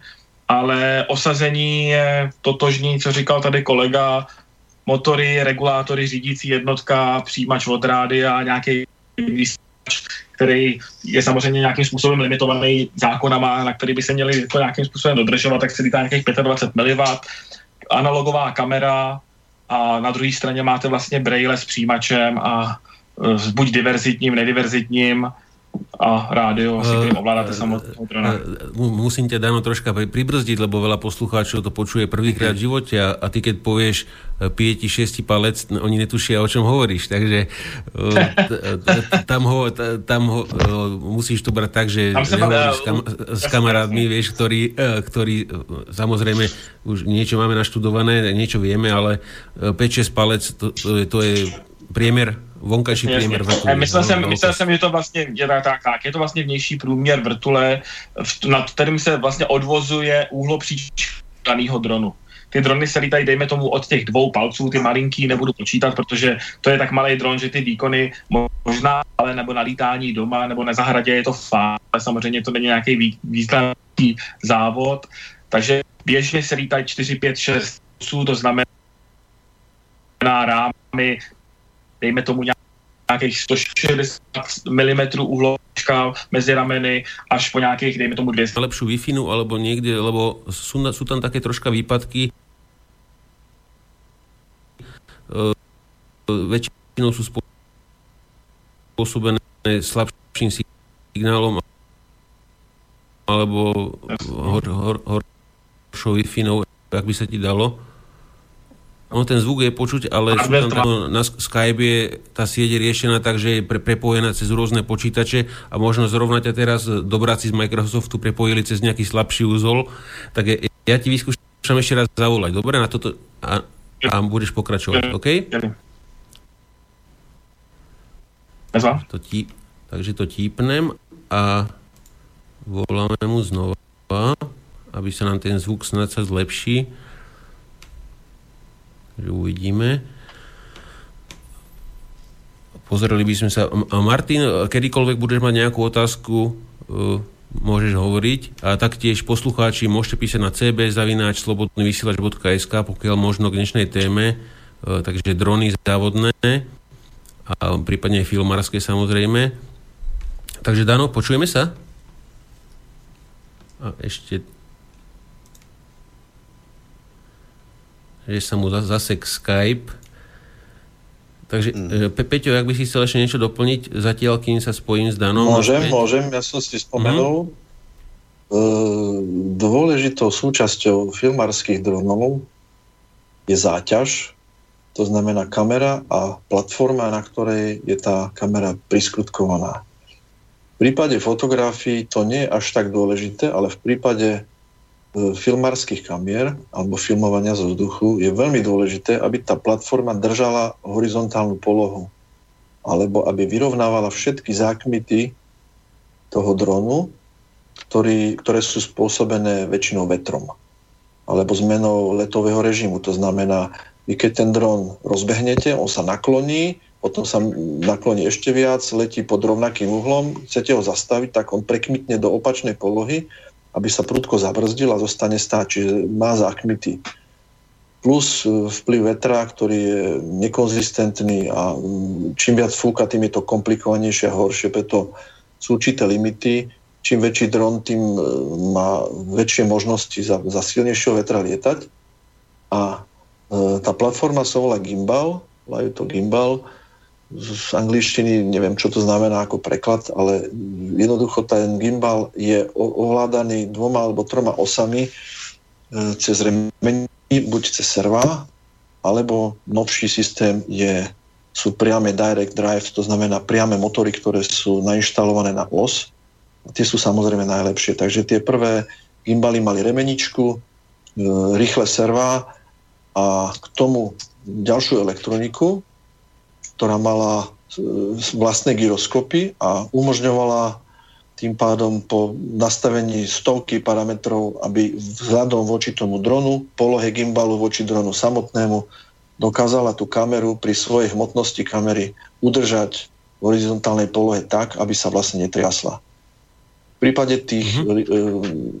priamých pohonov, na, kde ten motor bol nainštalovaný, kde vlastne jeho os stredu toho motora bola osou toho gimbalu bolo to o mnoho jednoduchšie a oveľa presnejšie. Takže v súčasnosti prevládajú alebo idú do popredia jednoznačne e, gimbaly s priamým elektromotorom, s priamým náhorom tej osy a výsledky sú veľmi slušné. Je tých výrobcov, ktorí vyrábajú k tomu tú elektroniku už, už celkom zaujímavé množstvo a nie je to tak drahé.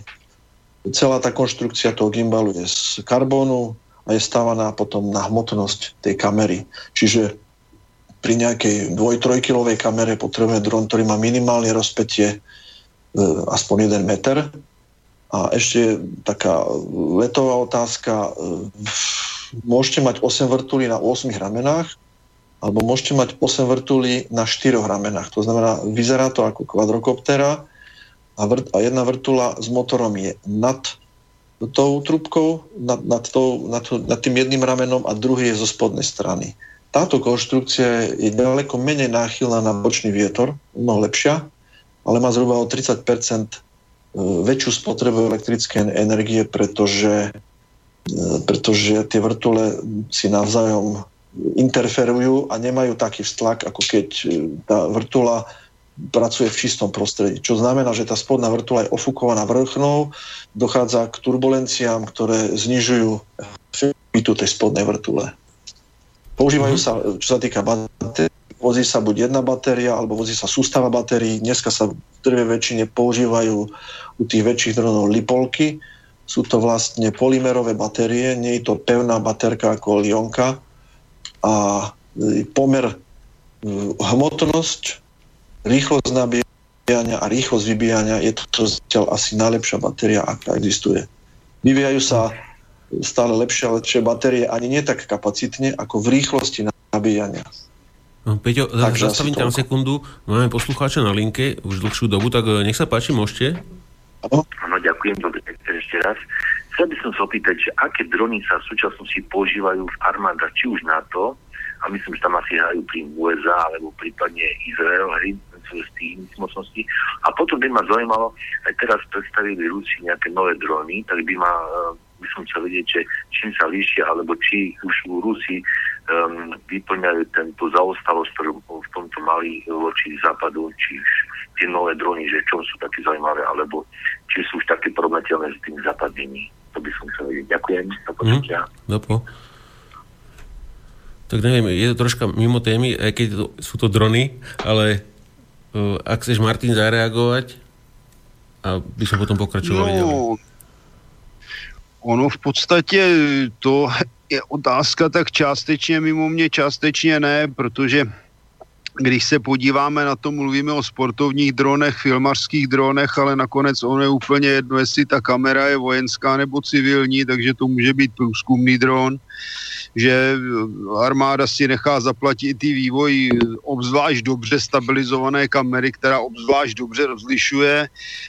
Může se ten dron místo kamery ověsit čímkoliv, počínaje smradlavými vejci až poruční granáty, to je další možnost, takže ono to až tak úplně zase od, od eh, mojí specializace toho válčení není. Eh, každopádně jako je zajímavé si poslechnout některé faktory. Já jenom jsem si všiml, že některé ty drony se nedělají jako kříž s několika ramen, ale že se dělají v podstatě jako deska, jsou kruhové otvory. Je to použité kvôli tomu, väčšinou je to u štvorvrtulových, u kvadrokopterov, Ano. E, jednak je to ochrana vrtulí, to znamená, ten dron je z takého materiálu, že je schopný vydržať určitý náraz do steny. Čo sú to tie hračkárske, také lietanie na voľné pobavenie, omezíte indukovaný odpor na konci vrtule. Takže vrtula v prstenci má aj takúto výhodu. Okrem toho, že je, že je to vlastne ochrana pred nárazom, pokiaľ narazíte do steny s takýmto malým dronom, tak, tak bez problému to prežije a pokračuje ďalej. V opačnom prípade... Tak... Ono mě napadlo, jestli možná, že je to jenom takové teoretizování z doby létání Eh, kdyby se to desce v podstatě, protože to je nějaká deska že jo, z nějaké umělé hmoty, když to tak řeknu poměrně primitivně, kdyby se tomu dal i aerodynamický tvar a ta vrtule se otočila o 90 stupňů, tak by to mohlo v podstatě letět jako letadlo. Martin, eh, mám v hlave jeden projekt, ktorý hovorí veľmi podobné veci ako ty a už som si ho začal kresliť. Je tam kombinácia klasického dronu a klasického lietania, takže je to o tom, ako to skombinuješ a keď tomu dáš správny rozmer a správne rozpätie krídel, tak vznikne z toho veľmi zaujímavý dopravný prostriedok. A pri dnešnej technike a technológiách, ktoré sa dokonca dajú komerčne kúpiť, e, není to nereálne to postaviť. Hmm? ja by som ešte doplnil už poslednú vec tým filmárským dronom, aby som už nezabudol kolega hovoril, že e, dokáže jeden človek sám vďaka okuliarom alebo nejakej inej technike zároveň točiť kameru a zároveň sledovať LED.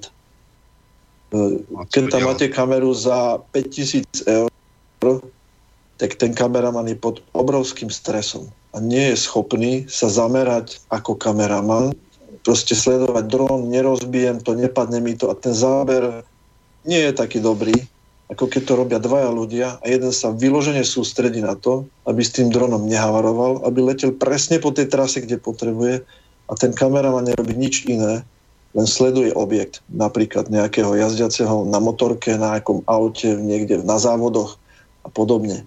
Čiže kameraman musí mať úplnú slobodu na to, aby tú umeleckú časť stvárnil tak, ako by mal. Čiže nie je to o tom, či to technicky jeden človek zvládne. Ja som lietal dron, že som oblietaval kostol a zároveň som mieril kostol a keď som pýtal, bol som mokrý. Nespadol som s tým, netrafil som tým ten a tak ďalej. Je to, je, je to psychike samozrejme. Je, je niečo iné, keď letáte s dronom za 500 eur alebo za 5000. Takže ten stres v tých rukách a na tých, na tých riadidlách sa prejaví, či chcete, či nechcete. Ono je to Takže v podstatě tak. jako, jako u bitevního vrtulníku. Tam je taky pilot operátor zbraňového systému, aby každý zvládal tu svoji práci pořádně. Takže u toho dronu vlastně pilot operátor kamery, i když nakonec, pokud by ten dron dostatečně narostl, tak tam může být i ten zbraňový systém. Asi tak, keď zoberieme kamovi, kamovi s vrtulami nad sebou vedia lietať bokom dostatočne rýchlo, oveľa rýchlejšie ako klasické vrtulníky MIL a dokonca existuje verzia s jedným človekom, ktorý vlastne ten, ten, ten vrtulník vyzerá ako lietajúci kanón. Čiže otočíte ho akýmkoľvek smerom. Ale nechcel by som byť v koži toho pilota, ktorý má ten vrtulník aj riadiť, aj striedko. Aj keď... No, to je dvoumístný, že sedí vedle sebe. U jeden z tých kamovou je, áno, je, je, myslím, solo a tým, že viete lietať bokom témer tak rýchlo ako dopredu, tak e, je to možné. Je to možné, keď v tom fyzicky sedíte. Hej. Je, to, je to trošku iné, keď tom sedíte, cítite tie zrýchlenia, cítite to otáčanie e, a predsa len výhľad z kabíny reálneho takéhoto vrtulníka je úplne čo iné, ako keď sa dívate na jeden LCD displej pred seba. Mm. Už pri výstavbe simulátorov sa robil buď polgulový obraz, alebo aspoň 30 stupňový obraz v horizonte, aby to trochu pripomínalo reálne aby ten človek sa cítil ako v lietadle a nie v nejakom súde, kde sa díva dopredu na nejakú obrazovku, ktorá realitou má veľmi málo spoločného. Takže, a uh... tým dronom sa bavíme ešte tomu poslucháčovi. Podstatovo on v rámci armády sa vníma bezpilotný dopravný alebo lietajúci alebo iný prostriedok bezpilotný. To znamená, môže to byť aj vlastne klasické lietadlo. Kdežto tie športové dróny, o ktorých sa bavíme, alebo filmárske, sú typické vrtulníkové dróny alebo multirotorové dróny. Takže v rámci vojenského využitia sa často využívajú vlastne lietajúce aparáty, ktoré nie sú vrtulníkmi, ale sú to vlastne lietadla, ale bezpilotné. S pohonom prúdovým, s pohonom vrtulovým, vrtulovým. Čo sme sa pred chvíľou bavili o tom izraelskom drone, to je vlastne lietadlo. Výborne vymyslené v tom, že nás vypne motor, tým pádom je prakticky nepočuteľné. Takže v takom prípade pri tej jeho veľkosti až tak nezáleží. A keď to letí pomalšie, tak je asi vyššia presnosť z hľadiska toho, že je tam viac času to niekam nasmerovať. A mal by som tú otázku od poslucháča na Dana, e, že keďže sa zaoberáš, e, vlastne e, montáž týchto dronov je taká skladačka rôznych komponentov od motorov až po ten rám A že ako je to s, s kvalitou e, dielov na trhu, že aké sú, či sú nejaké veľké priepastné rozdiely, napríklad z, z tvojej praxe, že si použil nejakú súčiastku a chcípla hneď pri prvom lete, ani si nevedel prečo, alebo že aká je vlastne situácia a že, že či to všetko hlušia Číňanci, alebo že či sú aj nejakí teda producenti tuto v Európe, alebo povedzme v Spojených štátoch. No já si myslím, že primárně jsou to vždycky, je to Čína a Ázie, prostě všeobecně těch komponentů. Jestli mi schořela při prvním letu spousta těch součástek mi schořela už na stole, když jsem je poprvé připojil. Do. Takže ta, ten, ten rozdíl v kvalitě těch součástek je opravdu obrovský. Už se neopírám takovýma těma pokusama, pokusama kupovat ty nejlevnější díly.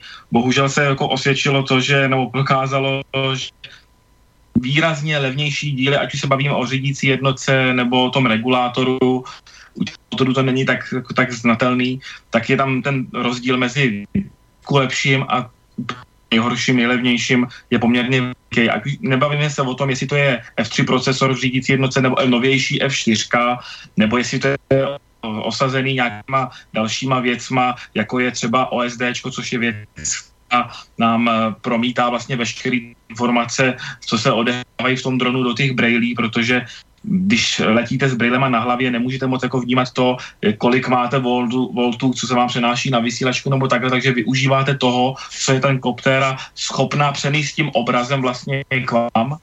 A jak říkám, třeba příklad u regulátorů vím, že takový ty levní regulátory, co se občas stane, že hurá akce za 100 korun kus, takže lidi toho nakoupili 10 kusů, že si řekli, dobrý, potřebuju čtyři na jednoho drona, takže mám na dva drony plus mám dva záložní a zjistili, že skoro nepostavili ani jednoho, protože schořelo to prostě při prvním zapojení nebo při první menší ráně. Takže vlastně ve výsledku zjistili, že kdyby rovnou čtyři kvalitnější regulátory, dejme tomu za 12 korun, tak je lítají další půl rok a nic se nestane. Takže ten rozdíl v kvalitě je obrovský. Zrovna teď, když stavím drona, zrovna tady pro tebe třeba příklad, tak jsme se rozhodli prostě udělat nějaký zlatý střední kompromis a nekupovat nej, to nejdražší, protože zase ne po každý samozřejmě cena je udava, udavatel té kvality toho, toho komponentu jednotlivého, ale nějaký ten zlatý střed, kdy prostě vezmeme střední motor, střední regulátor, o trošičku lepší řídící jednotku, aby jsme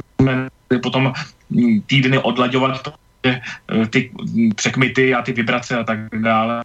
Ale jinak, jinak tam ty rozdíly furt jsou, ať je to, ať je to to. A k tomu, jestli se to, jestli se dá koupit mimo Čínu, jsou americký výrobci, jsou jako i, i evropský výrobci, ale u toho race drone, jako u těch raceových dronů je samozřejmě ta pravděpodobnost toho, že s tím třísknete o zem a něco se zničí, tak je obrovská. A lítat s dronem, který sám, sám o sobě bez rádia, bez vysílačky, těch věcí, které jsou v klidu, kterým se nemůže nic stát na zemi, tak lítat za 10 tisíc a doufat v to, že ta branka prostě vyjde, nebo ten strom, že prostě obletím a netrevím přesně ten kmen, je velká, takže se nevyplatí prostě tak moc investovat do těch dronů a proto já stavím třeba něco drony kolem 5-6 tisíc, ty, ty, ty střední, střední, střední kvality. Takže, to, takže rozdíl, jako ten rozdíl je samozřejmě u těch záznamových dronů. Tady pán říkal, že DJI jsme trošku cenově jinde, než ty drony, které si může člověk postavit sám doma. Já teda s těma záznamovkama stavěnýma doma mám špatné zkušenosti. Vždycky se to klepalo prostě jak drahý pes a nikdy to pořádně nelítalo.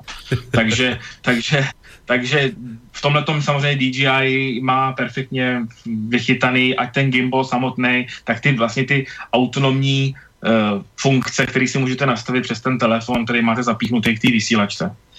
Jo, takže to, takže ale rozdíl tam samozřejmě je, ale to je v těch záznamovkách, můžete si koupit hračku za 12, 12 korun, nebo si koupíte nejlevnější DJI za 12 tisíc, takže tam ty rozdíly jsou. Dano, já jsem se zľakol, že 5000 eur ten, ten dron.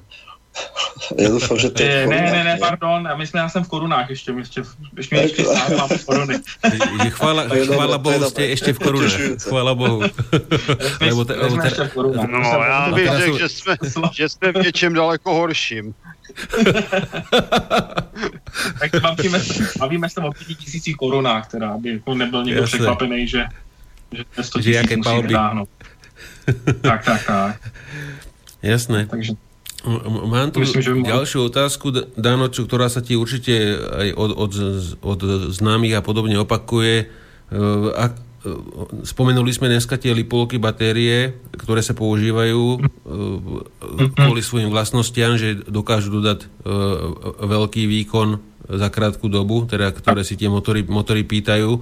A že a, aké typy teraz sa teda používajú štandardne pri e, e už, už ne, tých serióznych racingových e, závodoch, teda nemyslím pri nejakom lietaní po obývačke, kde je povedzme mhm, nejaká jedno, mhm. jedno, jednočlánková.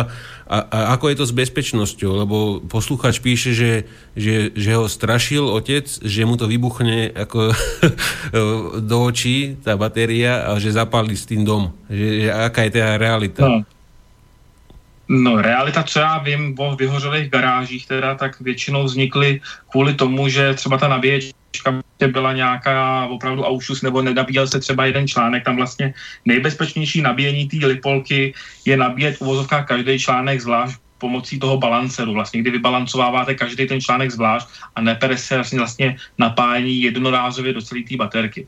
Nicméně eh, je to hodně samozřejmě o té nabíječce, kterou použijem. Tady v těch dronech, co se bavíme, těch opravdu rejsových, lítá, dejme tomu ten rozměr 5 palců, to je těch 210 mm uhlopříčka, tak se lítají 4 až 6 článek, dejme tomu 1500 až 1800 mA nebo 1300 až 1800 mA, přičemž ty lepší baterky jsou schopný vždímnout ze sebe 95 až 100 C, vlastně 100 násobek té kapacity, vytlačit v ten okamžik toho největšího tahu, ale baterky jsou zrovna věc, která který rozhodně na koptéře se šetřit nevyplácí. Jako, Ať už je to teda ta kvalita zpracování těch baterek a toho, že nabijete baterku jednou, jednou ji zalítnete a ona se nafoukne do tvaru balónu, a nebo, nebo už je to tím, že ty baterky chcete používat nějakou dobu a už jenom to, že nabíjíte nabíjecím proudem, dejme tomu třeba ty 15 stovky, ty 1500 mAh nějakýma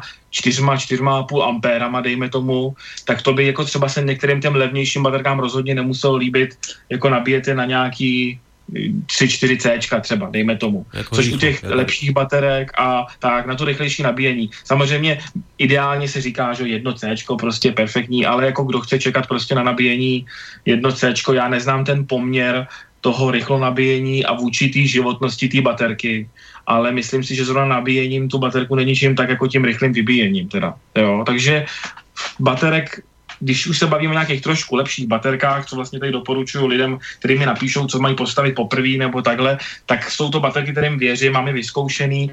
Vyzkoušel jsem toho mraky z Číny, jsem objednal spoustu aušusů, který opravdu skončili po dvou letech prostě na vyhození v solném nálevu, aby se dovybili, aby nikomu neublížili. Ale Eh, teď už kupuju nějakou danou jednu značku, dvě značky, dejme tomu baterek, kterých, kterých vím, že prostě i když tam poteče 100 ampér, tak prostě to, tak to chvilkově to kousnou a nic se jim nestane. Kolik mají ty baterky nabíjecích cyklů? Jako, Život. já, si, já si myslím, že to je opravdu hrozně o tom, jak se s nima lítá. Jo. Vím o 50, vím někdo, že vylítal 100 cyklů, ono je to fakt strašně individuální kdo, to, kdo na tom lítá a jakým způsobem. Jo. Jsou lidi, kteří prostě by mohli mít plyn na tlačítku a nepotřebují vůbec mít knipl.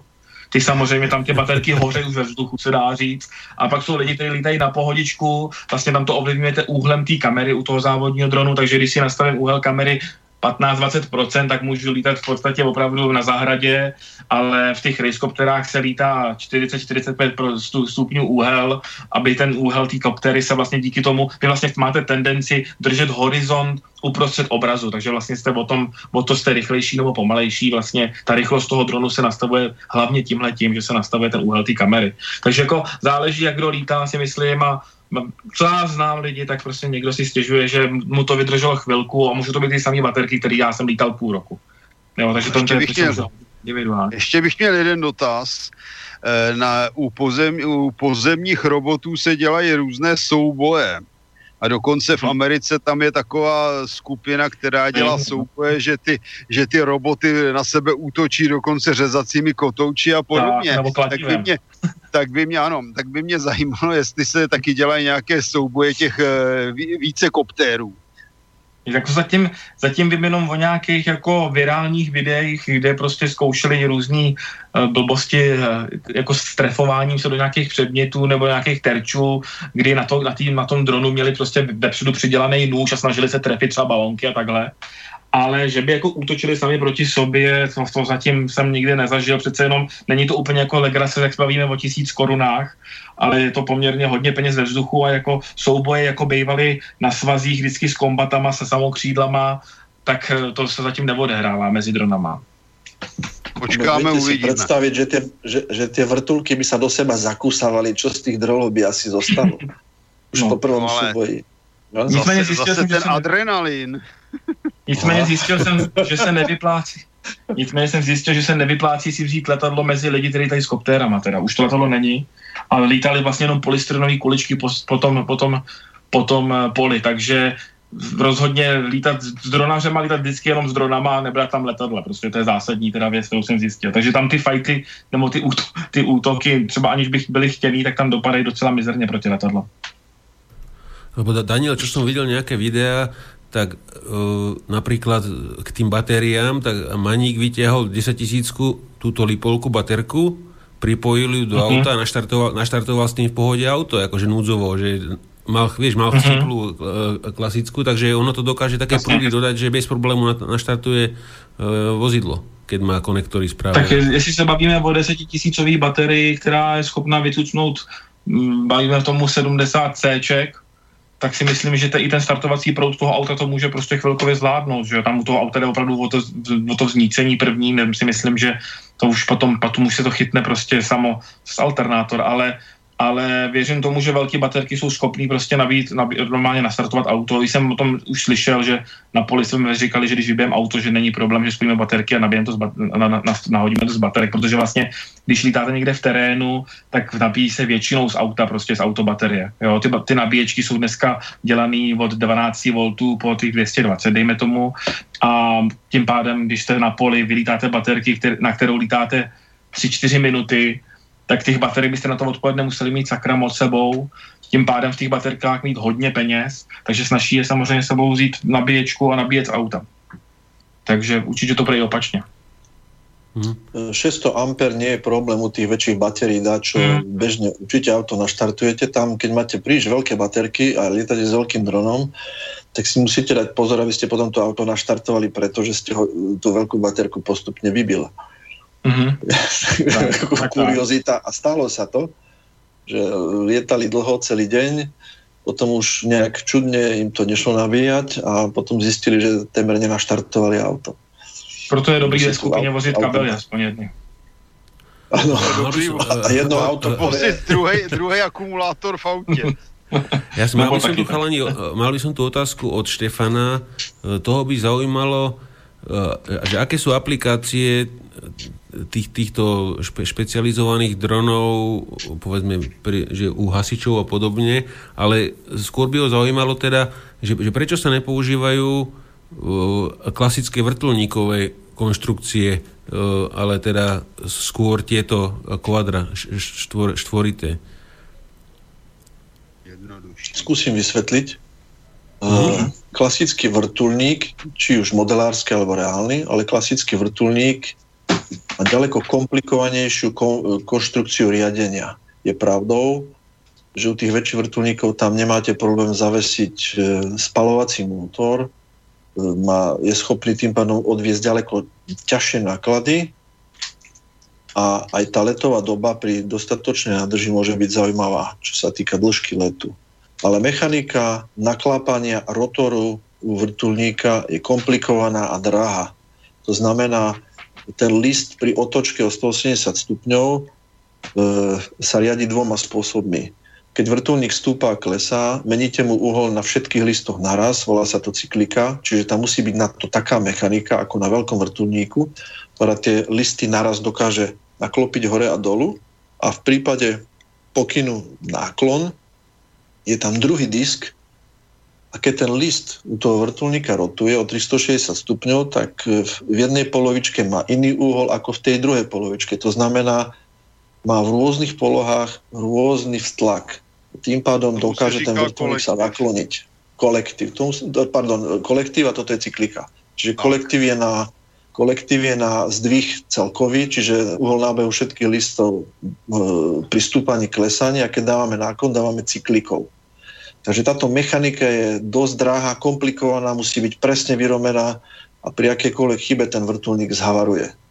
Kdežto u multirotorového vrtulníka, u viacrotorového, nenaklápame listy, dáte tam obyčajné plastové vrtulky, jednoduché, a keby ten bol, dron bol veľkosti skutočného vrtulníka, tak tam dáte úplne jednoduché vrtule bez naklapania úhlu nábehu a riadite u dronu všetky obraty, či už celkový zdvih alebo nakláňanie viac rotoru len otáčkami tých motorov. To znamená, d- d- dva motory u, u kvadrokoptery majú slabší ťah, dva motory väčší, koptera sa nakláňa. Keď ju nakloníte na nejaký smer alebo uhol a dáte všetkým e, vrtuliam rovnaký ťah, tak vlastne pokračuje v priamom lete. Takže jedna z dôvodov, e, prečo sa používajú hlavne viac rotorové konštrukcie je aj, aj z hľadiska toho ovládania. Je to ďaleko jednoduchšie elektronicky ovládať ťah motorov, ako mechanicky naklapať rotor. Takže myslím si, že toto je jeden z hlavných dôvodov. A mhm. tým pádom tá cena toho dronu prudko klesá voči klasickému vrtulníku. Tie závodné vrtulníky, ktoré dokázali robiť také obraty, ktoré by vrtulník so živou posadkou nikdy nedokázal, hovoril, e, Česi majú na to krásny výraz, že takýto vrtulník, keď majiteľ predvádzal, tak to vyzeralo ako zmítající se košte. Lebo ten vrtulník temer nevideli, lebo ten vrtulník robil také obraty ne, nepredstaviteľné, že to je ako, ako keby dostal záchvat. Ten, ten vrtulník, epileptický záchvat je nič. Svetovaná čarodějnice preto... na koštěti. Tak, tak, tak, presne Martin, tak. A ešte jednu poznámku k tým lipolkám Lipolky v podstate zásadne sa musia nabíjať cez balancer, to znamená, nabíjačka musí byť kvalitná, presne preto, aby tá baterka za chvíľku nezhorela nezhorela obývačka. Keď tú baterku správne nabijete, lebo dobrá nabíjačka mu ukazuje jej parametre stav nabitia každého článku, či sú vyvážené tie články, či niektorý nemá problém. Ak tú baterku nabijete a nie je nafúknutá, môžete, môžete ju kľudne odložiť a nič sa nedeje väčšinou pri vybíjaní nie je to riziko, že by vybuchla, zhorela a tak ďalej, pokiaľ teda nevycúcate úplne. Riziko toho požiaru je vlastne pri nabíjaní, že sa to nebude nabíjať rovnomerne, alebo že nejaký článok sa poškodí, začne sa tá baterka nafúkovať a tak ďalej. A určite um, do lipoliek by sa nemali píchať klince, sekať sekerov a ničím podobné, ak nechcete ani, ani, neod, ani neodkusovať a podobne. Ale, ale myslím, že pri tých lipolkách, Dano, ak sa nemýlim, uh, tam, tam je tá kritická hodnota 3 V na článok a potom už uh, sa degraduje vlastne. Jo, jo, tam jako ty podby, podvybití jsou pro ně asi to nejbolistivější v tomhle okamžiku. Jako když se podvybije, mám zkušenosti, když ji podvybiju a poměrně rychle ještě teplový za, začnu nabíjet, tak jako to, to zkousne. Když to není úplně nějaká lipolka tamhle z Číny koupená bez, bez etikety, nějaký no name, prostě vyrobený pod stolem. Ale to, ale samozřejmě to podvybíjení nebo nechávání nabitý baterie prostě někde ležet, to jim rozhodně nedělá dobře. A čím, Takže... horš, čím viac podvybitá, tým by sa mala pomalšie nabíjať, aby sa spametala. Tak, tak, aby se, aby se oživila. Někdy se stane, že ji podbijete, takže ani ten balancer už to vlastně nechytá potom, protože ten jeden článek je hodně podvybitý, takže se to musí jako lehce nabíjet standardně a pak se to připíná teprve na to balancování. Presne hmm. tak, presne tak. A potom sa pripojí balancer, lebo to nechce chytiť. Presne. Dano, mám tu ďalšiu otázku, ktorú určite často počul ohľadne rýchlosti, teda o akých rýchlostiach sa bavíme e, pri, pri tých špeciáloch stávaných, alebo pokiaľ ti ide iba o tú rýchlosť a potom e, a, aké časy e, je, je schopná, alebo aký, aký dlhý čas je schopná vyvinúť tú rýchlosť z tej, povedzme, limitovanej 1500 mAh batérie. No já si myslím, že dlou, jako dlouho na plný výkon ta baterka stejně nevydrží to tlačit tak dlouho ty ampéry, jaký ty motory jsou schopni odebírat. Ty rychlosti se furt se mluví o tom, jak už se lítá, drony se lítají 180, 200 km hodině a takhle. Jako upřímně jsem ještě taky do drona neviděl, možná na internetu někde prostě to měřili. Myslím si, že reálně jsme jako opravdu kolem těch 100 km hodině, že se lítá těch 150, když to přeženu ale neměl jsem možnost jako někdy měřit rychlost drona ani svýho, ani teda někoho jiného.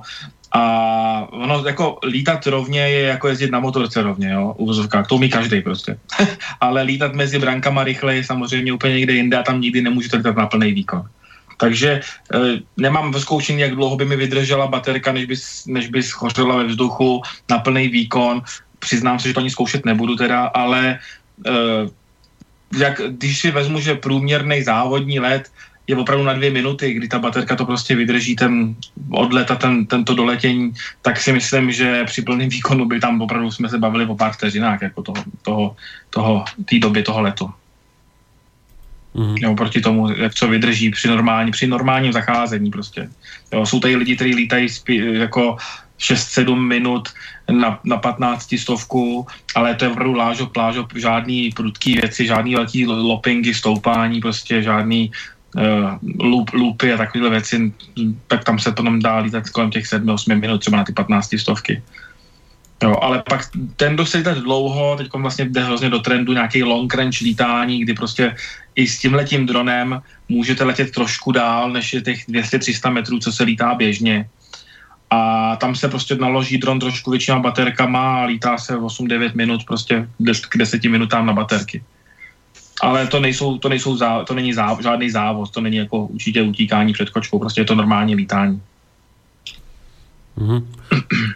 Ak by ste chceli chalani niečo, ja by som mal ďalšiu vec, čo by som sa chcel spýtať.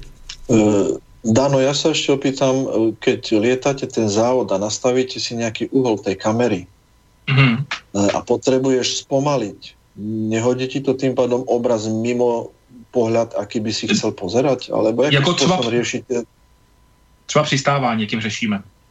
No jasné, aj pristávanie, ale, ale let, predpokladám, že počas letu predpokladám nemáte konštantnú rýchlosť, to znamená, že sa dívam iba akoby tým smerom, kam potrebujem, ale sú momenty, keď potrebujem ubrať. Nie je to tak? No, za, principem je snažit se držet samozřejmě kontinuální rychlost, tak aby člověk tak letěl stejně. Jo, ale takže při letu samotným mě absolutně jako nemám žádný zábrany s tím, jestli ten úhel mám většinou menší, je to jenom o to rychlejší a záleží na mých reflexech a postřezí, jak jsem rychleji schopný reagovat na ty zatáčky nebo na ty branky a nebo na ty věže nebo takhle. Ale při letu by to nevadí samozřejmě, ale při startu se využívá toho, že ten dron startuje z nakloněný roviny. Aby prostě já jsem už při startu viděl vlastně horizont uprostřed toho videa v podstatě. Takže jako startuje se jakoby z nějaký, dejme tomu 30 stupňový destičky, aby jsem já měl tu nulu, jakoby, a přistává se tím způsobem, že prostě asi už jsem v místě, kde chci přistát a vypnu motory. Takže asi takhle se přistává a vrtu a ta, ta koptéra potom se kutálí, jako dělá hvězdičky po trávníku a někde se prostě potom najde. Jo, ale samozřejmě, samozřejmě dá se přistát plus minus nějak, ale kouká člověk do mraku. To máte pravdu, že vlastně při přistávání, kdy ten dron vlastně je vzorovně, těma motorama, tak ta kamera kouká 30-40 stupňů nahoru, což není zrovna příjemný na přistávání, protože nevíte přesně, jestli jste v tom místě, kde chcete, ale člověk, když tak přistává a nadíte nebo točí se v rychlosti plus minus ví, tam přistane prostě v nějakým mezi třeba metru, dejme tomu. Uhum, čiže neexistuje tam nějaké malinké servo, které by tu kameru sklopil? Ne, ne, ne, to se vůbec nevyužívá. Tady jde o váhu, o jednoduchost. Servo by ano. si myslím, že tam dostával docela, tě, myslím si, že servo zrovna díky těm převodům a takhle asi nebudou dělat spe- dobře veškeré ty otřesy, které tam vznikají při těch pádech a takhle, takže to se vůbec nevyužívá. Aha. Vím o tom, že se dělalo, že se někdo tisknul na 3D tiskárně normálně takovou jakoby rameno, takovou páčku prodlouženou, kdy vlastně tím servem mohl ovlivňovat uh, i třeba přes, uh, v podstatě přes nějaký gyro, vlastně to naklánilo tu kameru v, zá, jako v, zá, v závěru na tom, jak je moc bylo nakloněný ten dron, ale to si myslím, že mě by to třeba limitovalo, kdyby se mi furt naklánil někam ten obraz. Jo? Takže jako moje snaha je udržovat kontinuální rychlost celý ten, celý ten závod, kdy se prolítávají ty branky, samozřejmě co nejvyšší tu rychlost. Jo? Takže v podstatě u toho drona je důležité, že vy ho nakloníte do těch 40 stupňů, 45, já nevím, kolik tam se lítá, každý to lítá jinak. A v tom okamžiku byste vlastně měl využít hlavně křidílek, uvozovká křidílek.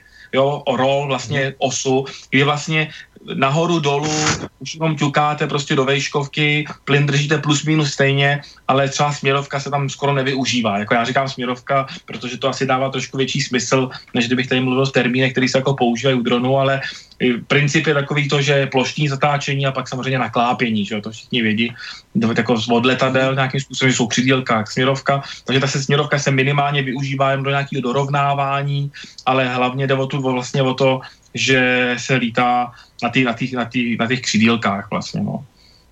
Čiže to lietanie je hodně podobné klasickému modelu le, le, lietadlu? Dá, dá, se, dá se říct, že vlastně tam není zase tak velký rozdíl mezi letadlem uh-huh. a tím dronem takovým, protože ten okamžik, když jste hlavou na tom dronu, tak stejně jako nevíte, jestli letíte v dronu nebo letadle. Samozřejmě tam vidíte ten rozdíl v tom, že můžete zastavit kontra a zastavit ve vzduchu nebo se otočit a začít couvat, což s tím letadlem samozřejmě jako nezmůžete, jo, Nejde. protože jste furt zavěšený. Ale pak máme tady ještě nějaký freestyleový lítání, což eh, se hodně tomu lidi věnují, takový ti, co vlastně nebaví celý odpoledne mlátit baterky mezi brankama, kdy prostě se lítá mezi stromy nebo v nějakých rozpadlých továrnách nebo na nějakých zajímavých místech, kdy člověk si na to přidělá nějakou GoPro nebo nějakou takovou tu sportovní HD kameru, aby to mohl zaznamenávat, sestříhat nějaký video. A tam ty úhly se lítají zase o něco menší naopak, protože tam není úplně potřeba letět takovou kudlu v podstatě těma brankama, tam nám nejde do, o to dohnat lepší čas, a tam se ty úhly menší, tam lítá 25-35 stupňů, dejme tomu. Jo, takže ty úhly se lišej, záleží taky na to, k čemu se to využívá, jestli se to lítá ten freestyle, tak, takzvaný freestyle, nějaký volný lítání, anebo jsou to teda tyhle ty závody, ty lítání těma brankama. No na tie e, závodné drony by ste mohli použiť nejakú väčšiu sieť, aby vám to nebehalo po tráve.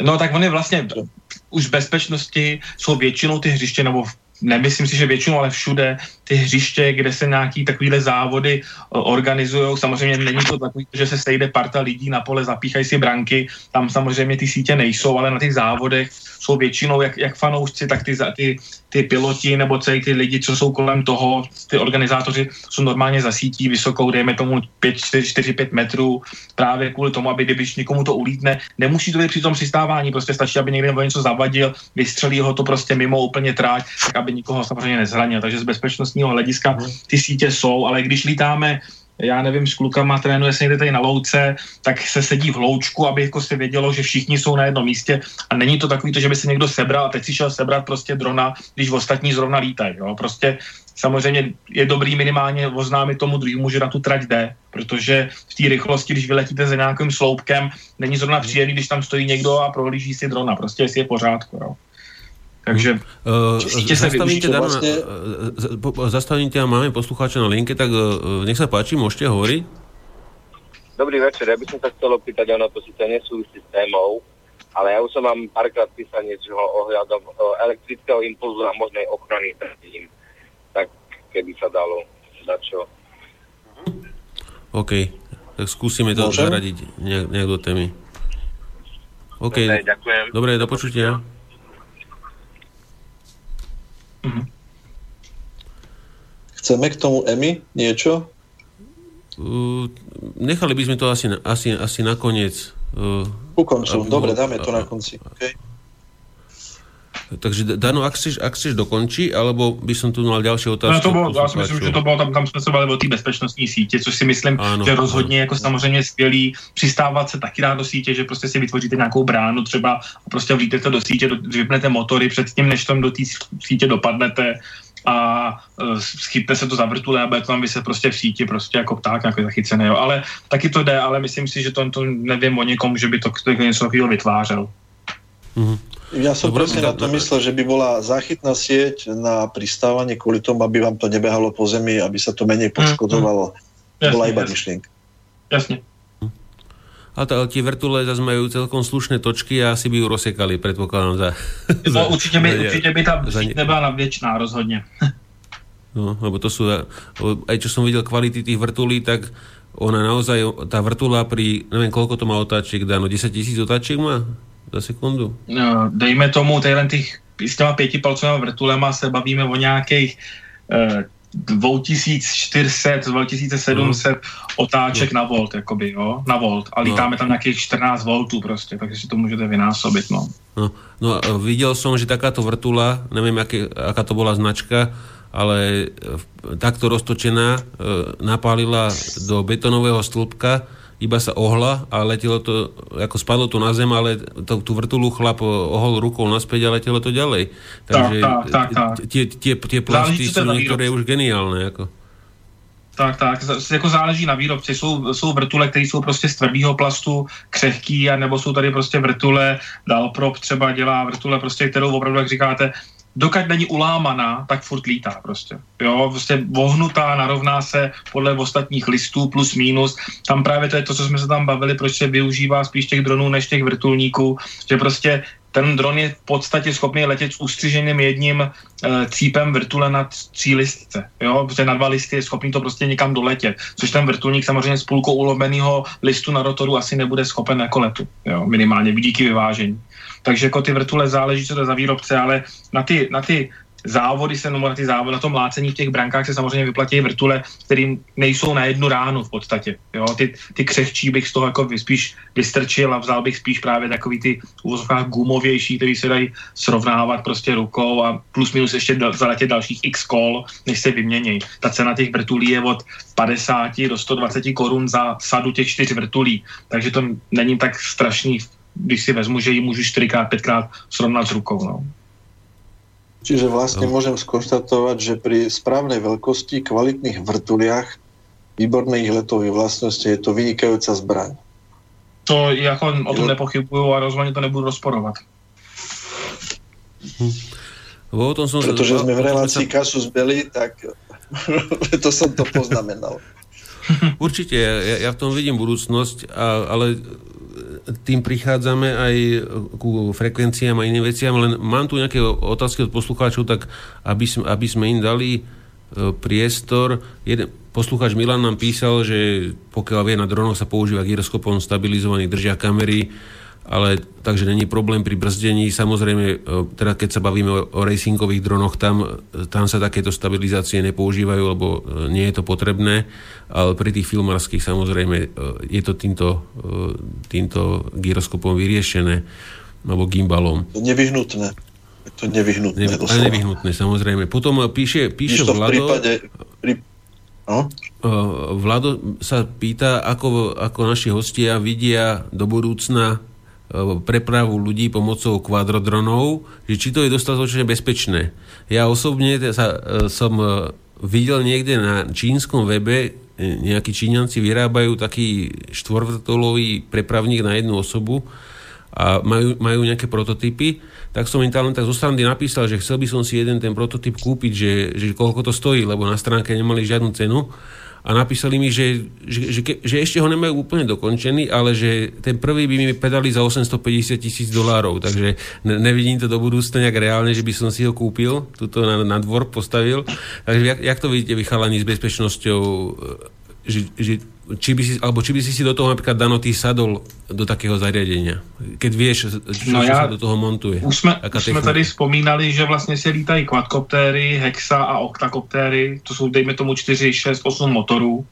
A myslím si, že v tomto případě zrovna jako těch víc motorů se určitě užije v okamžiku, kdy tam má sedět člověk v tom. Jo. Takže výpadek samozřejmě, jak jsme se bavili, výpadek jednoho motoru ze čtyř asi už není tak skvělý jako výpadek jednoho na šesti nebo na osmi. Takže možná, když by to bylo potom do budoucna jakoby více motorové verze, tak asi bych tomu možná trošku věřil víc samozřejmě, ale tam jsou, je spousta věcí, které můžou odejít v té řídící jednotce, která řídí ty úhly veškerý a vejšky a rychlosti, takže myslím si, že ještě jako vývoj tam nějaký musí, jako nějakému vývoji musí dojít, ale viděl jsem chlápka, který měl vanu vytrženou z koupelny se čtyřma motorama a taky v tom lítal, jo? takže, takže asi se, asi se to úplně nebál. Tak on, on letel met, met, meter nad zemou, vieš, on letel meter nad zemou. No, ja som tak, kopírování země v podstate. Je, je to otázka odvahy, nie veľkej suby peňazí, kúpenia DJI systému a, a Maňu. A v takom prípade lietať môžete. Otázka, ako dlho a ako vysoko sa s tým odvážite. Keď ste nad vodou, možno aj vyššie. Nad zemou by som to veľmi neskúšal, ale musím potvrdiť, že takéto projekty existujú. Boli to väčšinou 8 vrtulové, asi kvôli bezpečnosti, lietali tým v rôznych hangároch. Skrátka, testovali sa možnosti takéto prepravy ľudí, funguje to. Otázka je, ako dlho by to vydržalo lietať na baterky pre toho jedného človeka a pri spôsobe lietania, že nakláňaním dosahujete doprednú rýchlosť, je to dosť neefektívne, čo sa týka dĺžky letu, trvania letu, lebo má to pomerne veľký odpor. Aj keby ste mali lietať 10 minút, tak to myslím, není nejaká dĺžka na to, aby ste sa reálne niekam rozumne prepravil. Takže je to otázka vývoja, ako už, ako už Martin spomínal, e, to preklapanie vrtuly, a mm, pokiaľ by sa to išlo tým smerom ako pri vývoji riadiacich prvkov u Airbusu, kde u Airbusu nemáte priame riadenie krídel, respektíve krídelok, výškovky, smerovky, ale je to všetko riadené cez serva a pilot má v podstate v ruke joystick. Čiže riadi fly-by-wire, to znamená elektronickým spôsobom toho obrovského Airbusa a mohli si to dovoliť len tým, že je tam niekoľkokrát zálohovaný systém riadenia. To znamená, identické povely sú vydávané niekoľkým počítačom naraz na palube a každý je dokonca od iného výrobcu a z inej série, aby nedošlo e, k nejakej poruche v rámci sériovosti. A týmto spôsobom vlastne tie Airbusy už lietajú desiatky rokov pomaly. Takže možné to je, je to len otázka dotiahnuť vývoj do rozumného stavu a to tak, že to vzlietne ako klasická hexakoptera a poletí to dopredu ako klasické lietadlo. To znamená, musí to preklapať vrtule.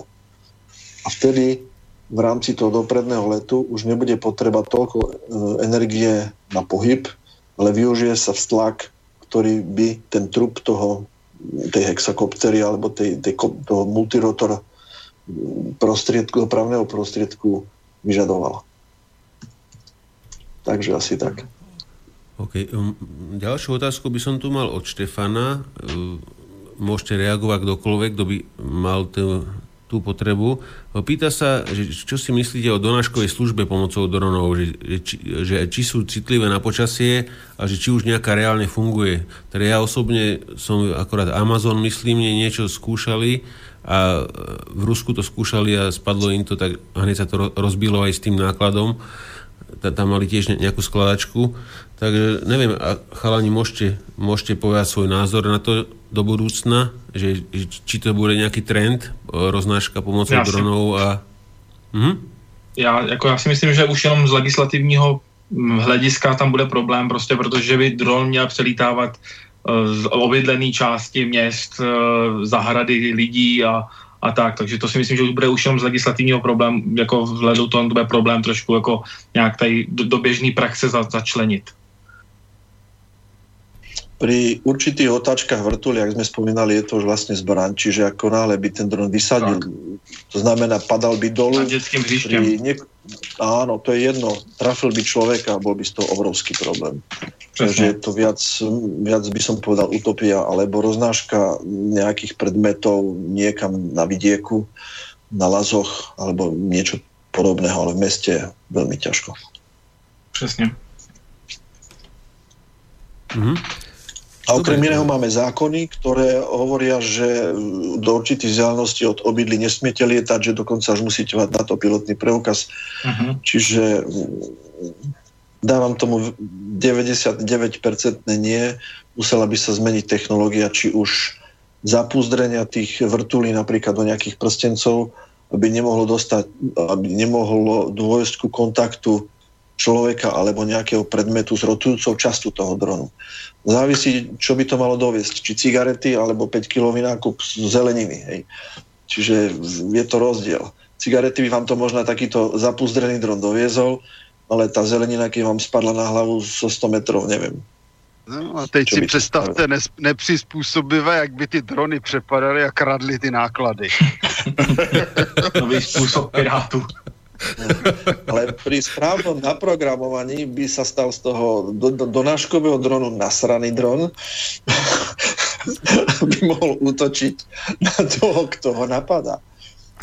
Presne, napríklad e, k tomuto zrovna, zrovna písal Peter, že ako je to vlastne momentálne s rušičkami filmových dronov, že už čítal, že filmové celebrity majú rôzne systémy na svojich jachtách a sídlach, napríklad, že to dokáže laserom oslepiť ten dron, že tam svieti na neho, alebo ja osobne som teda videl ruskej produkcie zariadenie, ktoré dokázalo prevzať kontrolu na, na týmito DJI zariadeniami 2,4 GHz, teda 5, 5,9 to je, myslím 5,9. Takže neviem, chalani, vy, vy čo ste počuli, ak, ak, aké sa používajú? Takéto videjko ti kedykoľvek natočím, keď schovám toho pilota niekam vedľa, ty zobereš takú akože pušku do ruky. Takže reálne, či to funguje alebo nefunguje, neviem. A faktom je, že keď e, má niekto drona a chce sa ísť pozrieť nejaké celebrite na, na tú veľkú jachtu, tak chce niečo vidieť. Väčšinou nechce útočiť alebo tam doviezť nejakú vybušninu. Takže do nejakou laserovou optikou určite dokáže tú kameru oslepiť tak, aby... Musí to byť dobrý strelec. Aby, ja aby tá kamera nevidela nič. Já jsem teda měl možnost v tomto případě vidět Fantoma 4 prostřeleného brokovnicí na tvrdo, takže tam je také možnost sundat toho drona ještě jiným způsobem než je svícením do kamery. No, není třeba tak přesně měřit. tak, tak, tam je velký rozptyl, takže to, se to, to vychází. Potom si to rozmyslíš, či investuješ do ďalšieho kusu, no. Či to za tie fotky stálo. E, ešte, tak. tak, Dano, ešte by som sa spýtal, e, aké frekvencie teda sa používajú pri prenose obrazu a riadiaceho signálu tých e, závodných dronov a prípad, prípadne aké sú tu povolené výkony v rámci legislatívy českej. Slovenska bude asi podobná pravděpodobně. Jasně, jasně. No, frekvence, co se týče videa, je na 5,8 GHz. Lítá se, na těch závodech se lítá jako striktně 25 mW, protože když lítá pět lidí najednou a jeden dron je na druhém konci hřiště a druhý dron je prostě těsně u mě zasítí, v případě, že by prostě lítalo se na větších výkonech, tak i když se lítá na různých kanálech na tom, na, na té frekvenci, tak stejně to rušení mezi ním k tomu, mezi tím dochází. A v okamžiku, kdyby mě přikryj, jakoby mezi mnou a mým dronem byl jiný dron s jiným výkonem, tak dost možná bych chytil jeho video, nebo by mě vyrušil to video, takže tam se lítá 25 mW striktně na závodech, uh, myslím, že legislativa v Čechách je nějakých 50 mW nebo něco takového, teď přesně nevím, jestli dostane nebo 50, 50 ale eh, ty vysílače reálně jsou schopný vysílat i 1000 mW, 12 mW, ale neměl jsem možnost jako zkoušet takhle silný vysílače, někde z 600 jsem zkusil někde, což už správně bych asi říkat neměl, jako, ale ale že bych, já, ne, se nevy, já se nevypravuju s dronem někam na nějaký velký vzdálenosti a na to, co lítáme do těch, já nevím, 200 metrů, nám při volné ploše, když nelítám za rok, za barák, za, za les nebo za listnatý stromy, tak nám těch 25 stačí. A na, letad, na, na vysílačce vlastně je klasická 2.4, což se lítá na letadlech, dronech, to je všechno stejný, to je vlastně furt taková ta, ta frekvence, který se lítá na těch hračkách, uvozovkách, takže tam je to furt standardní, tam se neliší, nelišíme v ničem. Mm-hmm. Myslím, že Európa má povolených 100 mW a uh, Amerika a Ázia lieta na 200 mW podľa zákona. No, no, no, no, no, no. Ale v skutočnosti ľudia si dvíhajú, pretože je problém, keď tým lietate na väčšie vzdialenosti. A ja mám otázku na Dana. V prípade, že sa lieta v nejakom hangári alebo priestore, kde sa prilietávajú okná a lieta sa v budove, Stačí ten výkon na, na obraz a na to riadení toho drona? Nařízení drona většinou jo, tam záleží, co se používá samozřejmě za přijímač na tom dronu, ale a na modul třeba na té vysílačce, ale to video pro, prolítáváním skrze těch lítání za zdí si myslím, že 25 eh, mW jako neprosvítí. Jo, tam samozřejmě jako vylítávat zen z budovy a myslet si, že přeletím ten barák a vlítnu druhou stranou baráku dovnitř je asi dost nereálná, jako nereálný lítání. Jako samozřejmě, když budu trošku venku u té budovy, tak vlítnout dovnitř nějakým způsobem, ale říkám, jako určitě tu, nějaký panelový stěny, že by to prosvítilo, já jsem mohl lítat zevnitř baráku a stát venku, prostě to určitě na toto lítání není. Jo, bavím se tady o nějakém volném prostoru, to, ty, závodních, jsou to je právě ta otázka těch závodních a freestyleových dronů. Ty freestyleový tam je snaha samozřejmě hledat překážky zajímavý, aby byly hezký v tom videu, aby byly zajímavý i technicky, abych se mohl prolítávat lupy v oknama, střechou nebo něco takového. U těch závodů skrz branky je to přece jenom hřiště vyteč, vytečených, já nevím, 50 x 100 metrů nebo něco takového, kde jsou prostě jednotlivé branky, ale je to volná plocha, tam prostě žádnému rušení samozřejmě docházet jakoby dá se říct, nemůže, když nejde o to rušení toho, kdo sedí vedle vás prostě a jste na podobné frekvenci třeba, jo, ale, ale jinak to těch 25 stačí na takovýto lítání kolem sebe, jako 25 mW na 100 metrů za strom už není žádná hitparáda.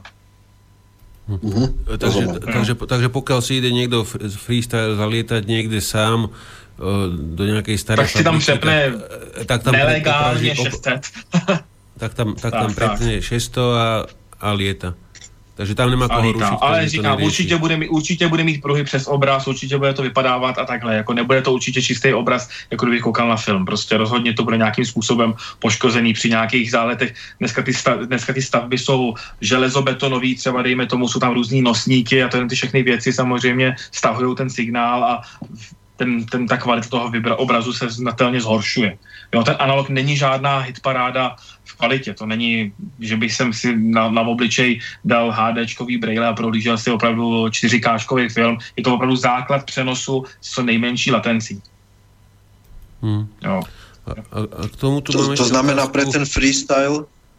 Ano. Pre ten freestyle no, by, ne, by nemal byť problém digitálny prenos obrazu a bolo by to prieraznější cez ty budovy.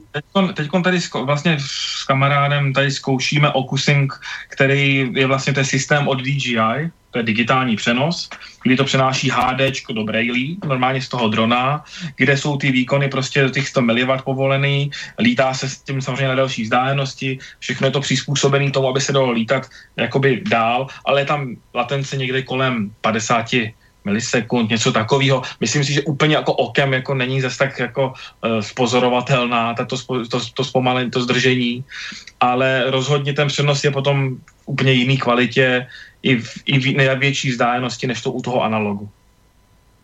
Rozumím. Jo, nemůže si to vynachválit, líká to tři měsíce. Já si myslím teda, já si teda myslím, že je jediný v Evropě, kdo ten, ten systém zatím lítá, protože nějak se, nějak se k tomu nikdo ne, nemá, k tomu jako zkoušet lítat okusing od DJI.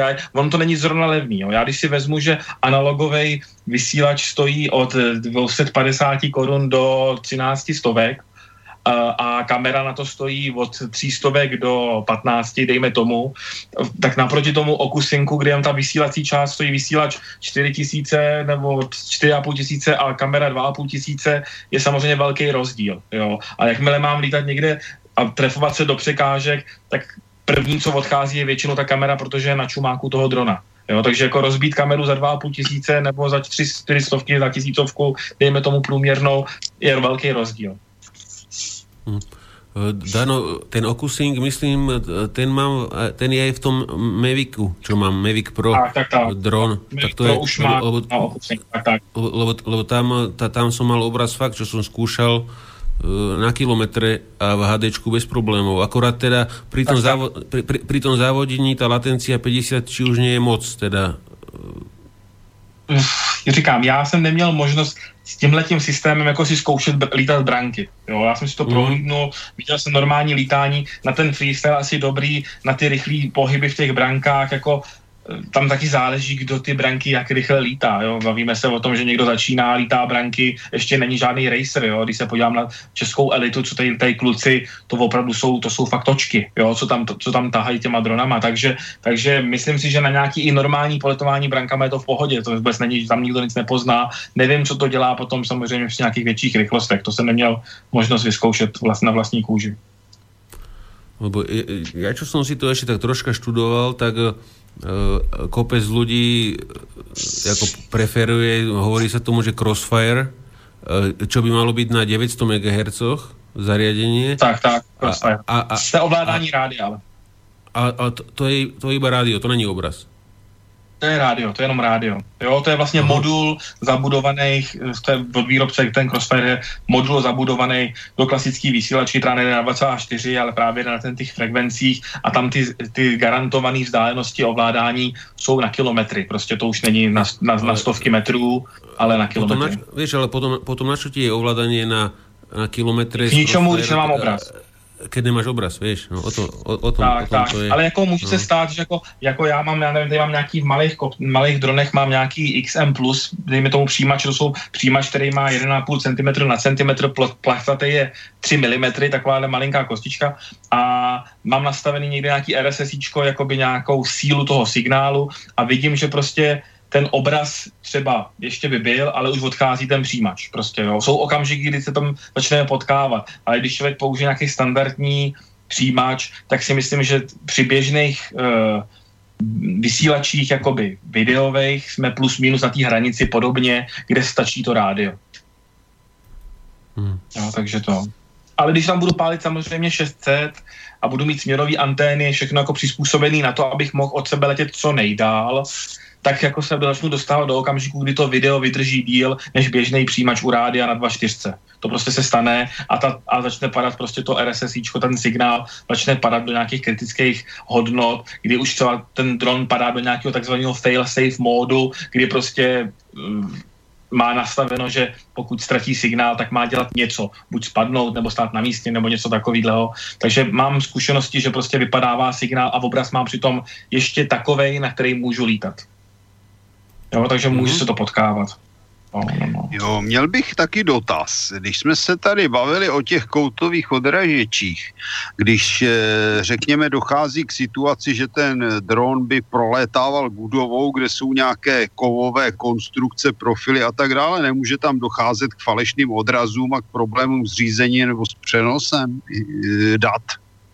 Já jako jsem prolítával budovama nějakýma, nějaký zkušenosti s tím mám, ale spíš než, tam je otázka, co způsobuje ty výpadky toho signálu, jestli to je nějaký odraz, anebo jestli to je prostě nepropustnost nějakou zdí prostě, jo, to, to, jsem, to jsem jako neměl možnost zjistit. Jako vím, že třeba na závodech, když se lítá uh, eh, DCL, ta liga evropská, tak tam se pomáhá, normálně si to všichni, dá se na Crossfireu a pomáhají se zesilovačema na té tratě aby prostě, i když se prolítává třeba budovama, tam se prolítávalo, jako třeba tady v Berlíně se prolítávalo skrz nějaký dvě haly, tak samozřejmě, když jste na konci jedné haly a máte letět na konec druhé haly, tak na tom konci, na druhé straně už byste jako ten signál neměli, jo. Dveřma on neprojde jako člověk, takže tam jsou normálně zesilovače na trati, aby bylo jak na video, tak jsou zesilovače na tu vysílačku, aby ten signál furt byl.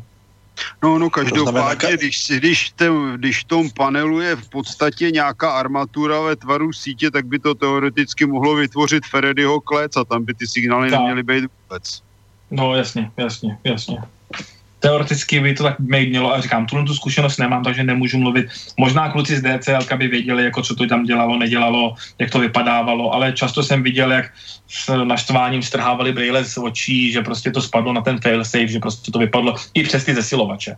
Jo, takže i přesto, že to bylo, je to nejlepší liga zatím v Evropě, co tady máme, je v ní hodně peněz a sponzorovaných, lítá se tam jako opravdu elita, jak třeba český tým je tam a takhle, tak prostě stejně, stejně tam byly výpadky a stěžovali si na ty výpadky toho, takže určitě, určitě jako to není všemocný, nějaký crossfire, nějaký zesilovače, prostě tam asi to, tu fyzika, fyziku těch budov jako úplně jako člověk neobejde. Technicky sa opýtam, to znamená, že Počkaj, se, počkaj ešte sekundičku, ja som sa spýtať, dáme Martinovi e, kvízovú otázku. Martin, typni si štát, v ktorom, v ktorom boli e, nejaké majstrovstvá sveta v týchto závodoch dronov. Typni si, že kto to tak mohol zasponzorovať, kto má tak moc peňazí? No podle mě výrobci. Ne, ne, ne. Tam? Ne. Práve to, to by si nečakal. To skús, stredný východ. Saudská Arábie. Áno. Presne. No, je protože mají hodně ne, peněz. Ne, Jsme u toho. Ne, mají hodně peněz bez práce, no tak je veselé rozhazujou. Mě kdyby řekla ropa na zahradě, tak bych asi taky dělal ligu. Tak. Já jsem se setkal, pánové, už s takovýmihle hračkami a bylo to tam pro děti v Kuwaitu před eh, nějakými 14 lety. Tehdy jsem tam ty fakany s tím učil létat, že oni ne, nezvládali ve, své, ve svých emotivních eh, reakcích v řízení toho letadla, tak jim to většině padalo, tak jsem je učil, že se to nemůže dělat jako, když někde nahánějí velbloudy, že s tím musí fungovat jemně jako s letadlem. Mm-hmm. Ale ono spousta lidí třeba sa... k tomu přistupuje, pardon, že FPVčko vlastně má i veliký usnadnění pro lidi, kteří nikdy dřív nelítali, protože okamžiku, kdy se mi dron otočí o 180 vůči mně, tak otáčení samozřejmě všechno je obráceně a pro člověka, který nikdy nelítal, je to, to samozřejmě složitý a padá mu to. Když máte brejle, tak se nikam neotáčíte, prostě letíte furt dopředu, takže doprava je doprava, doleva je doleva a nic se nezmění. Jo, takže spousta lidí má problém s tím letím lítat na los, říká se na los, prostě na, na oči, jo, že třeba zvedne se, dokud má zadek k sobě, tak je schopný to řídit, tak se to otočí, tak s tím spadne. Což asi zná spousta lidí, kteří začínají s modelařinou s letadlama, prostě, že než se člověk zažije nějaký pohyby toho otáčení, tak prostě tím párkrát řízne vozem. Já bych jenom je, je, jeden takový názor posluchače. E, možná, že by někdy bylo dobré i pro posluchače, kteří nejsou odborníci v této oblasti, některé termíny a zkratky vysvětlovat. Budu se snažit. To, to, to už jsem Danovi písal. to je nějaká deformace prostě, už prostě vypadá no, Ne, to je to, čemu se říká autorská, autorská slepota, protože odborník, jak si mluví, tak jak to zná a nedochází mu, že všichni kolem nemusí být odborníci. Jasně, a, budu se snažit přijít objasniť. Dano, jak si, ja, jak si, spom, jak si spomí... No, povedz, Peťo, potom. potom. Povedz. E, že doplním presne, jak spomínal Dano, že keď letíte akrobatickým modelom presne proti sebe a chcete nejaký pohyb urobiť a ste začiatočník, je to obrovské nervy. Sú to obrovské nervy. Preto je veľmi dobré použiť e, a dostatočne dlhú dobu simulátor na počítači, kde si to rádio pripojíte kde ten model na tej obrazovke asi 50 krát rozbijete a potom zlietnete so skutočným modelom. Tam sa vám síce tie ruky viacej trasu, ale už je to podstatne lepšie. Práve v tých polohách, keď sa lieta na, na, na zrak, to znamená, lieta sa na vlastný pohľad na ten model a letíte sám proti sebe. Máte urobiť nejakú ostrú zátačku, alebo si to hodiť na chrbát, čiže lieta vám ten model na chrbte a máte leteť proti sebe a urobiť ešte nejaký akrobatický prvok a netrafiť do zeme. Čo sa mi samozrejme stalo, že som sa pomýlil a miesto do hora išiel model do zeme. No a ešte jednu otázku som mal vzhľadom tých, tých zosilovačov. To znamená, že máte v rukách nejaký, nejaké rádio na riadenie toho dronu v hale mm-hmm. a na druhej konci haly nejaký repeater, ktorý opakuje ty povely mm-hmm. vlastne a zosiluje. Výborne. Mm-hmm. To je, a je to propojený kabel, je to kabeláží propojený. Je to kabeláží. Je kabeláží, no, či, to, čiže není to, není to rádium, ako, že ne, ne, ne, je to kabeláží hm? Ne, ne, ne, je to přes kabel. Jo. Takže tak. Hm. Vlastně každý ten pilot, ono tam startuje čtyři za jeden tým, dejme tomu dva, dva týmy třeba proti sobě, dejme tomu letí tam najednou 8 až 10 lidí, dejme tomu, tak každý má normálně u té sedačky připojení normálně na ten crossfire vlastně, aby měl ty zesilovače v celý té hale, aby fungovaly. Hm, ďakujem. Mal by som tu ešte takú doplňujúcu k tomu, keď si hovoril si, že ten videoprenos je, je analogový, že, že, či to beží v PALE alebo v NTSC? Slobit je použí, používá se obojí, používá se obojí. Aha. Jo. Takže... Už to není jako to bylo dřív, že když člověk natočil něco na kameru v Čechách na NTS, tak si měl problémy, tak dneska už je to úplně jedno, na co lítáte. Jediný, co že vlastně v PALu a v NTST jsou často jakoby odlišní poměry stran v rozlišení, jo, ale, ale jinak je to vlastně, je to úplně jedno, v čem, v čem to, v čem, v čem lítáte. Uh-huh. A ešte tu mám od poslucháča Jana dve otázky, či by si mohol rozobrať. Ešte, má, ešte máme asi 20 e, minút. Uh, aké chyby robí začiatočný pilot uh, takéto quad, quadcoptéry uh, že a, a aké využíva funkcie, že či, či tie riadiacie jednotky majú aj nejaké funkcie, teda že GPS a mhm, podobne. Mhm. A, a, A, a potom, že, čo by sme mohli teda, keďže je relácie o tých závodoch, že či by si vedel popísať aspoň priebeh tej súťaže, že a, a, ako vlastne, akým štýlom sa e, súťaží, e, nejaké tie rozstrely rýchlostné, alebo neviem, ak, ako jasne, to tam je, takže že by si to popísal. Jasně, jasně. K tomu, k těm, k těm uh, věcem začátečníků, co dělají, nedělají, ty řídící jednotky sami o sobě, ty, i ty nejlacinější za 300 korun třeba, dejme tomu, uh, mají nějaký, nějaký, nějaký firmware v sobě, nějaký software, který nastavíte přes počítač propojení přes USBčko a můžete tam nastavit některé módy, který ta řídící jednotka prostě bude využívat při tom letu. Začíná se, jsou tam nějaký módy, které se jmenují Angle, Horizon a pak nějaký Acro, což je vlastně nějaký mód, ten akro je vlastně natočím-li páku doprava, koptéra se natočí doprava a jakmile zastavím a vrátím páčku na střed, tak ta koptéra zůstane v tom úhlu, na který jsem ji natlačil. Prostě klasicky jakoby manuální režim, kdy mi ona nepomáhá se srovnávat nebo něco takového. Pak je tam ten základní mod, to je ten angle, to je vlastně mod, kdy já strčím, dám táčku do, doprava, dron se natočí doprava a v okamžiku, kdy já ji pustím a vrátí se mi páčka na vysílačce na střed, tak dron se vrátí na střed a vysí zase v horizontálním letu. A pak je tam ten mod Horizon, který je jakoby poupravený angle, dejme tomu, což je vlastně mod, kdy já dám doprava a ta koptera se nezasekne v nějakém daném úhlu, ale udělá normálně přemet nebo výkrut nebo lopping, nebo jak tomu jako každý to pochopí jinak. Jo, tady vám vlastně umožní přetočit se o 360 stupňů prostě na nějakou stranu. Ten angle to, nedovolí. Tam je maximální hraniční úhel, který on nepřekročí, i když ho budu prostě držet sebedíl na vysílačce módu uh, Acro nebo Air mod nebo Raid mod, nebo jak tomu se, lítá, se tomu říká, tak tam v tomto módu vlastně můžu to přetočit z hůru nohama a zaříznout to v plném plynu do země. Tam prostě mi to dovoluje dělat jakýkoliv pohyb nezávisle na tom, jak to letí. Takže to jsou nějaké takové základní věci, který může člověk využít, když začíná. Třeba ten angle může být fajn na to, aby si člověk nacvičil dopředu, že tam ta páka, ta ta ruka dělá to, že to letí dopředu, dozadu a ta druhá ruka dělá, že letí nahoru a dolů. Může to být samozřejmě velká pomoc. Nicméně není dobrý moc dlouho se učit v tom Anglu nebo v tom Horizonu, protože pak si člověk zažije takový to, že kdykoliv to pustím, tak ten dron se mi vrátí. Jo? A na, jako principem je vždycky se dostat do toho akromódu co nejrychleji, aby člověk měl ty neomezené možnosti neza, nezabržděný tou řídící jednotkou. Jo, takže ne, nezůstávat u toho dlouho. E, věřím tomu, že simulátor na začátku je skvělá věc pro to, aby člověk pochopil aspoň nějaký princip otáčení toho drona jo, aby pochopil, že prostě ta páka funguje takhle, nahoru, doprava, doleva, směrovka, vejškovka, prostě, že tam to funguje a pak to šel zkusit ven. Viděl jsem spoustu lidí, kteří na první vzali drona, přidali plyn a samozřejmě i když jste mu řekl stáhni plyn, šáhnu za druhou páku, prostě nevědomky, dron skončil 300 metrů od nás, zaříznutý ve stromě nebo něco takového. Takže myslím si, že na začátek je fajn zkoušet si prostě jako s vrtulníkama zvednout se, stát na místě pravá, levá, dělat osmičky a takovéhle věci a pak se jako nějakým způsobem rozlítat a lítat dopředu do nějaký do přední rychlosti.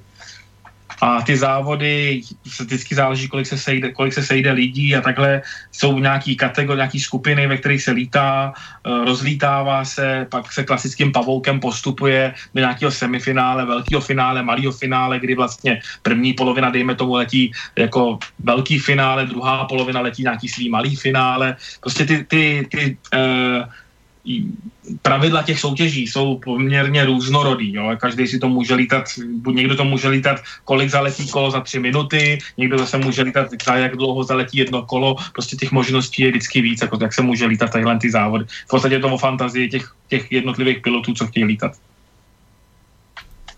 Mm-hmm. Takže to si myslím, že to by mohli tomu Mám tu Takže Martin, preložíme, prelo, preložíme do Slovenčiny, že akromód je akrobatický mód, to znamená tak, bez akýchkoľvek obmedzení. Mód angle je vlastne uh, mód limi, obmedzenia náklonu, to znamená, vy si pred, uh, predtým nastavíte nejaký maximálny náklon, do akého sa trúfate lietať a jednoducho tú pačku dáte na doraz a bez ohľadu na to, či ste ju dal úplne na doraz, či len pred tým dorazom ste to niekde zastavil. Ak, to, ak dosiahne ten, tá, tá koptera nastavený maximálny uhol náklonu alebo sklonu dole, tak sa zastavia viac, viac nebude a prípad uh-huh. horizontu je udržiavanie horizontálnej roviny v možnosti otočiť sa. Áno, a ešte, ešte v prípade, že je tam mód GPS, tak pustíte riadenie a tá koptera na tom mieste, kde zaznamená pustenie všetkých páčok, ostane stáť, čiže dokonca znacúva na, na ten bod náspäť. Tak, Takže ale to se jako v range dronách nevyužívá. Jako gps nepamatuju si, kdo by měl gps naposledy na dronu, to už je dlouho. Saudský Arabové, ty na to mají. Tam. Vám to není zase tak drahá sranda, ale to využití tam samozřejmě takový není, no. A myslíte, že dovolili toto pozerať ženám v Saudskej Arabii? Alebo raz a potom ukameňovať. Ale máme tu, máme tu reakciu od Joža. E, e, dobrý večer, som tiež dlhoročný letecký modelár, ale drony ma vôbec neťahajú. Sú to len také elektronické hračky, ktorým chýba poézia letu klasických modelov. Nič neprekoná let veľkého RC modelu vetroňa v termike alebo aj na svahu. Čo sa týka dronov, je to vlastne to isté ako lietať na modelárskom počítačovom simulátore, len oveľa drahšie. E, tiež len čumíte na obrazovku a môžete si kadečo nastaviť, píše Jožo. Názor Uh, já s tím částečně souhlasím, já teda nelítám jenom drony, mě ten dron vlastně baví jenom chvilku, jo? já vylítám čtyři baterie, baterky a v podstatě pak si rád vezmu letadlo, na který se můžu podívat, který vlastně člověka těší už jenom to, že na něj kouká. Tady to v podstatě dron je, pro mě to je nositel kamery a obrazu, jo, v podstatě. Není to samozřejmě, s modelářstvím to nemá úplně tak společného. Hmm. To je za mě teda. Hlediska modelárství souhlasím, je to, pri filmarčení je to vyložené účelové zariadenie na to, aby ste natočili veľmi zaujímavé zábery, ktoré sa žiadnym iným spôsobom nedajú. Predpokladám, že u toho lietania freestylového v nejakom baráku je to zaujímavé tým, že máte pocit, ako keby ste sedel v nejakom takom dopravnom prostriedku a v 3D priestore prelietával ten priestor. Veľmi podobné existuje aj lietanie e, e, leteckými modelmi, to znamená nie kopterami, kde si dáte kameru dopredu a máte pocit, že reálne lietate, keďže sa nemáte možnosť dostať či už z finančného alebo iného dôvodu do reálneho lietadla a lietate vlastne v reálnom priestore ako skutočný pilot, len nesedíte v tom lietadle, ale máte tam kameru. A ten pohľad iný, to znamená zo zeme, ako spomínal Daniel, je zaujímavý hlavne v tom, že vidíte to reálne lietadlo, ako sa v tom vzduchu pohybuje. Lebo vy, keď letíte v reálnom lietadle, tak sám seba vidieť nemôžete. Je to iný pocit, iné vnímanie priestoru a pri tej modelárčine sa na to dívate ako na krásu lietania lietadla zvonku. To znamená ako divák a zároveň môžete ovplyvňovať ten let. Takže tiež súhlasím s tým názorom Dana. Mm-hmm. Hm. A ešte, ešte Dano, ešte by sme mali jednu vec a potom už by sme odpovedali poslucháčovi, on mi ten mail posielal už viackrát aj v minulých reláciách, aby sme ho uspokojili. Ale ešte sa ťa opýtam k tým FPV brýlom, lebo ono, ono si ľudia predstavujú, že dáš si brýle a vidíš okolo, okolo seba nejaký 3D svet, čo nie je úplne pravda, pretože pozeráš e, prakticky na monitor, akorát ho máš teraz zmenšený pred očami z môjho pohľadu tak. Takže naozaj to nie sú virtuálna, virtuálna realita brýle, ale je to, je to naozaj ako keby si mal pred sebou obrazovku. Display mobilu třeba. Tak, tak, tak. display mobilu. A, a, ale ako si si ty zvykal na tie brýle, pretože e, ja, ja s tým lietam chvíľku a momentálne to používam aj na filmovanie futbalu, že si to dám na oči a nepozerám do kamery a pozerám do brýly a, a ten, ten pocit e, taký divný, ešte som, som sa ho stále nezbavil, že keď točím s tou kamerou, tak točím aj s hlavou a podobne, takže ono to asi chvíľu trvá, kým si človek na to zvykne mať, my, mať my sme pre... si ako dokonce my jsme si dokonce tadyhle při lítání v hale, kdy jsme trénovali vždycky v té zimní sezóně, když venku je zima a vevnitř se dá ohřát, tak jsme tam dokonce vytvářeli i anketu největšího retarda lítání, jo, protože každý u toho vypadá jako naprostý idiot. Jeden kouká na hlov, na, na strop, druhý kouká do země, třetí sedí na, skroucený na židli, takže jsme normálně se fotili navzájem a pak jsme hlasovali, dokonce nabali nějaký věcné ceny, prostě ty soutěže. A zača- já jsem začínal na Brady s jedním velkým displejem, což jako většinou lidi začínají, protože jsou cenově dostupnější. Velký displej je to opravdu, jak říkáš ty, vemu telefon v úzovkách a nějakým způsobem si ho strčím 10-15 cm před obličej a vlastně nedělám nic jiného, než koukám do nějakého displeje. A pak jsou tady ty braille, takový ty kompaktnější, menší braille, to, co zrovna máš třeba ty, ty Skyzone prostě, nebo je tady Fat nebo další jiné značky. A ty vlastně jsou, to jsou jednotlivý dva malý displeje, stereo vlastně na každý oko jeden, má můžete posouvat doprava doleva pro, toho, pro člověka, který má bočí blíž do sebe, od, dál od sebe. Jsou tam i nějaký dioptrické vložky, aby třeba člověk nemusel mít braille, protože do toho braille už nedá, to má opravdu přímo na hlavě. Ale je to o zvyku, je to prostě koukat do malého displeje a přenášet obraz ve velké rychlosti s nějakým úhlem záběru kamery, dejme tomu 140 stupňů. Jo? Takže může se to třeba i v nějakých okamžicích jakoby lámat, člověku se může dělat blbě, potom samozřejmě já si taky nebudu říkat, že ne, taky když chci doleva, tak si tou hlavou do, doleva pomáhám, jo, takže bohužel mi to je předplatný samozřejmě otáčet hlavou, ale je samozřejmě, chvilku to trvá, než si člověk zvykne na ten displej, že nekouká jako nativně, ale že prostě kouká do malých displejů. Hmm. Mám podobný zážitok s tým eh, nakláňaním. Jazdili sme niekedy z tribúny autička po dráhe buď buginy alebo DTM, to znamená po asfaltovej dráhe a súťažili sme zároveň, že kto komu prvý vypichne oko to antenou, pretože jak sme tie autička riadili doprava, doľava, brzdili, tak sme natáčali celým rádiom a potom aj celým telom, kto to prežíval strašným spôsobom. Ja som bol tiež expert, že som vypichol susedom obidvom skoro oči pri tom. Anténou. Takhle ako pikoška z hľadiska toho, že si človek pomáha kadečím a vôbec to nevníma. Tak má zapichnuté tie oči e, na, na ten model alebo do tej obrazovky, že nevníma okolie skrát. OK, mm-hmm. takže e, ešte by sme teda dali mimo témy tú otázku ohľadne toho elektromagnetického impulzu, teda posluchač sa obáva, že on by chcel, aby sme teda obšírnejšie venovali tej problematike len za 5 minút asi, asi neviem, či by to malo význam odbiť e, a že Martin, že by sme e, v budúcej relácii, že by, sme sa to, že by sme sa povenovali tomu troška viac, lebo bolo by škoda to naozaj za 3, za 4 minútky odbiť. Čo Martin na to hovorí? Tak ono, já bych řekl, že je to rozumný názor a jako jestli se tady jednou setkáme s pořádným elektromagnetickým impulzem, tak bude dodronováno. A je to vysílané. je to vysílané rádia. a to neodjedete ani autem, protože dneska každý auto má elektronické zapalování.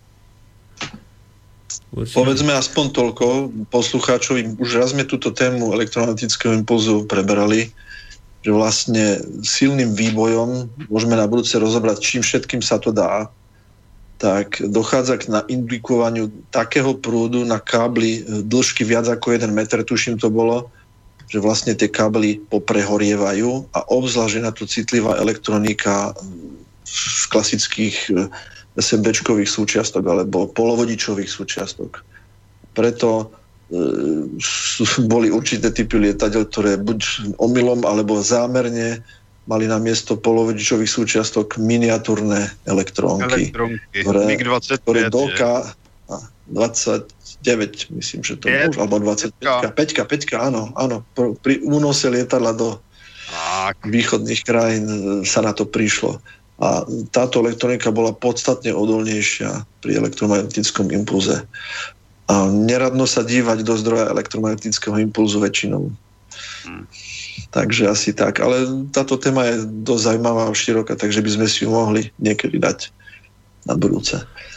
A, a, a ešte máme asi dve a pol minútky, tri. A Dano, ešte po, posledná otázka od poslucháča, čo došla na mail, že, že či je už tento šport tak moderný, že už existuje nejaká FPV škola alebo niečo podobné, že, alebo teda firmy špecializované, že, ktoré si vychovávajú takýchto nejakých závodníkov s dronmi, alebo aj či, čisto pre bežný plebs, ktorý sa chce s tým naučiť, že už, či už také niečo beží.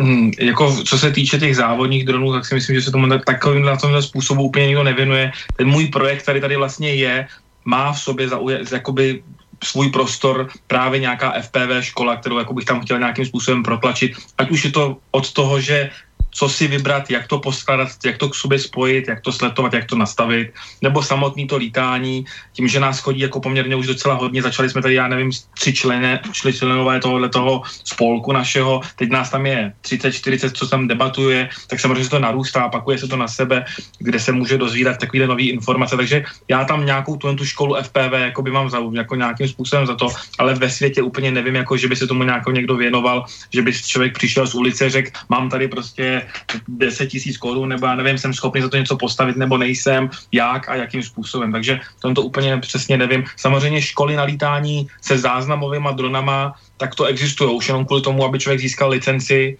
na e, vlastně e, lítání a natáčení, tak musí projít nějakým školením a nějakýma testama. Jo, takže to tady samozřejmě je a to se bavíme o těch záznamových dronech, uvozovkách hodných dronech, které jsou hodně autonomní oproti těm těm závodním, kde tam lítáte v tom akromódu vlastně celou dobu. V podstatě, kdy váš, jakýkoliv váš pohyb vám, vás už nezachrání v té řídící jednotce. Jo, takže, takže určitě něco takového to. Ale předpokládám, že posluchač je třeba ze Slovenska, takže ke mně do školy to má trošku daleko. Jasné. A hlavně učit se, učit se, učit se. Trénovat, trénovat. Ale jsou, různý, ale, ale jsou různý fóra a facebookové stránky, kde se to dá dozvědět, takové věci. A, a tak, taktiež na YouTube je, už som videl tam niečo, že FPV Academy alebo niečo podobné a, a tam to majú chalani celkom slušne zmaknuté tieto, tieto rôzne videá a návody, takže na YouTube sa dá e, FPV Academy, myslím sa to volalo, vygoogliť, vy, vyhľadať a, a, a tam, tam sú tam sú rôzne návody, teda, ako s tým začať lietať. Takže páni, ďakujem veľmi pekne, že ste si našli čas na Kasus Belli na Slobodnom vysielači. Dano e, z Forcopters, myslím sa voláte. Takže, tak, tak, tak, tak. Takže kto by mal záujem o také niečo alebo poradiť, e, dajte si do Google Forcopters a, a určite vám to vyhodí správne linky. Alebo ak máš nejaký web, e, ten teď dokončíme a myslím si, že tam bude snad všechno, co tam bude. Uh-huh. Brzo, brzo sa to spustí. O, takže Dano, díky moc, ja že si našiel na nás čas a môžeš, Peťo. No, ja si tak trošku prihrajem tiež polievočku. Výhodná mail na konci relácie tie linky na moje videá, ktoré som robil v Tatrách. Alebo mm-hmm. tie, tie bociany. Jasné. Len pre zaujímavosť. To byly živé, nebo to byly dróny? Ty bociany boli živé, áno. Pani, e, čas nám ubehol, takže dobrú noc všetkým, e, takisto aj Robovi Mihalovičovi, ktorý sa už plne nezapojil, ale počúval nás e, poctivo a takisto vojenský analytik a takisto vojenský analytik z Českej republiky Martin Koller, frontman relácie. Takže pekný večer, dobrú noc a počujeme sa pravdepodobne za dva týždne. Ja ďakujem za pozvání. Dobrou, Dobrou noc, noc. těšilo mě. Čau, čau. Dobrú noc. Táto relácia vznikla za podpory dobrovoľných príspevkov našich poslucháčov. I ty sa k ním môžeš pridať. Viac informácií nájdeš na www.slobodnyvysielac.sk Ďakujeme.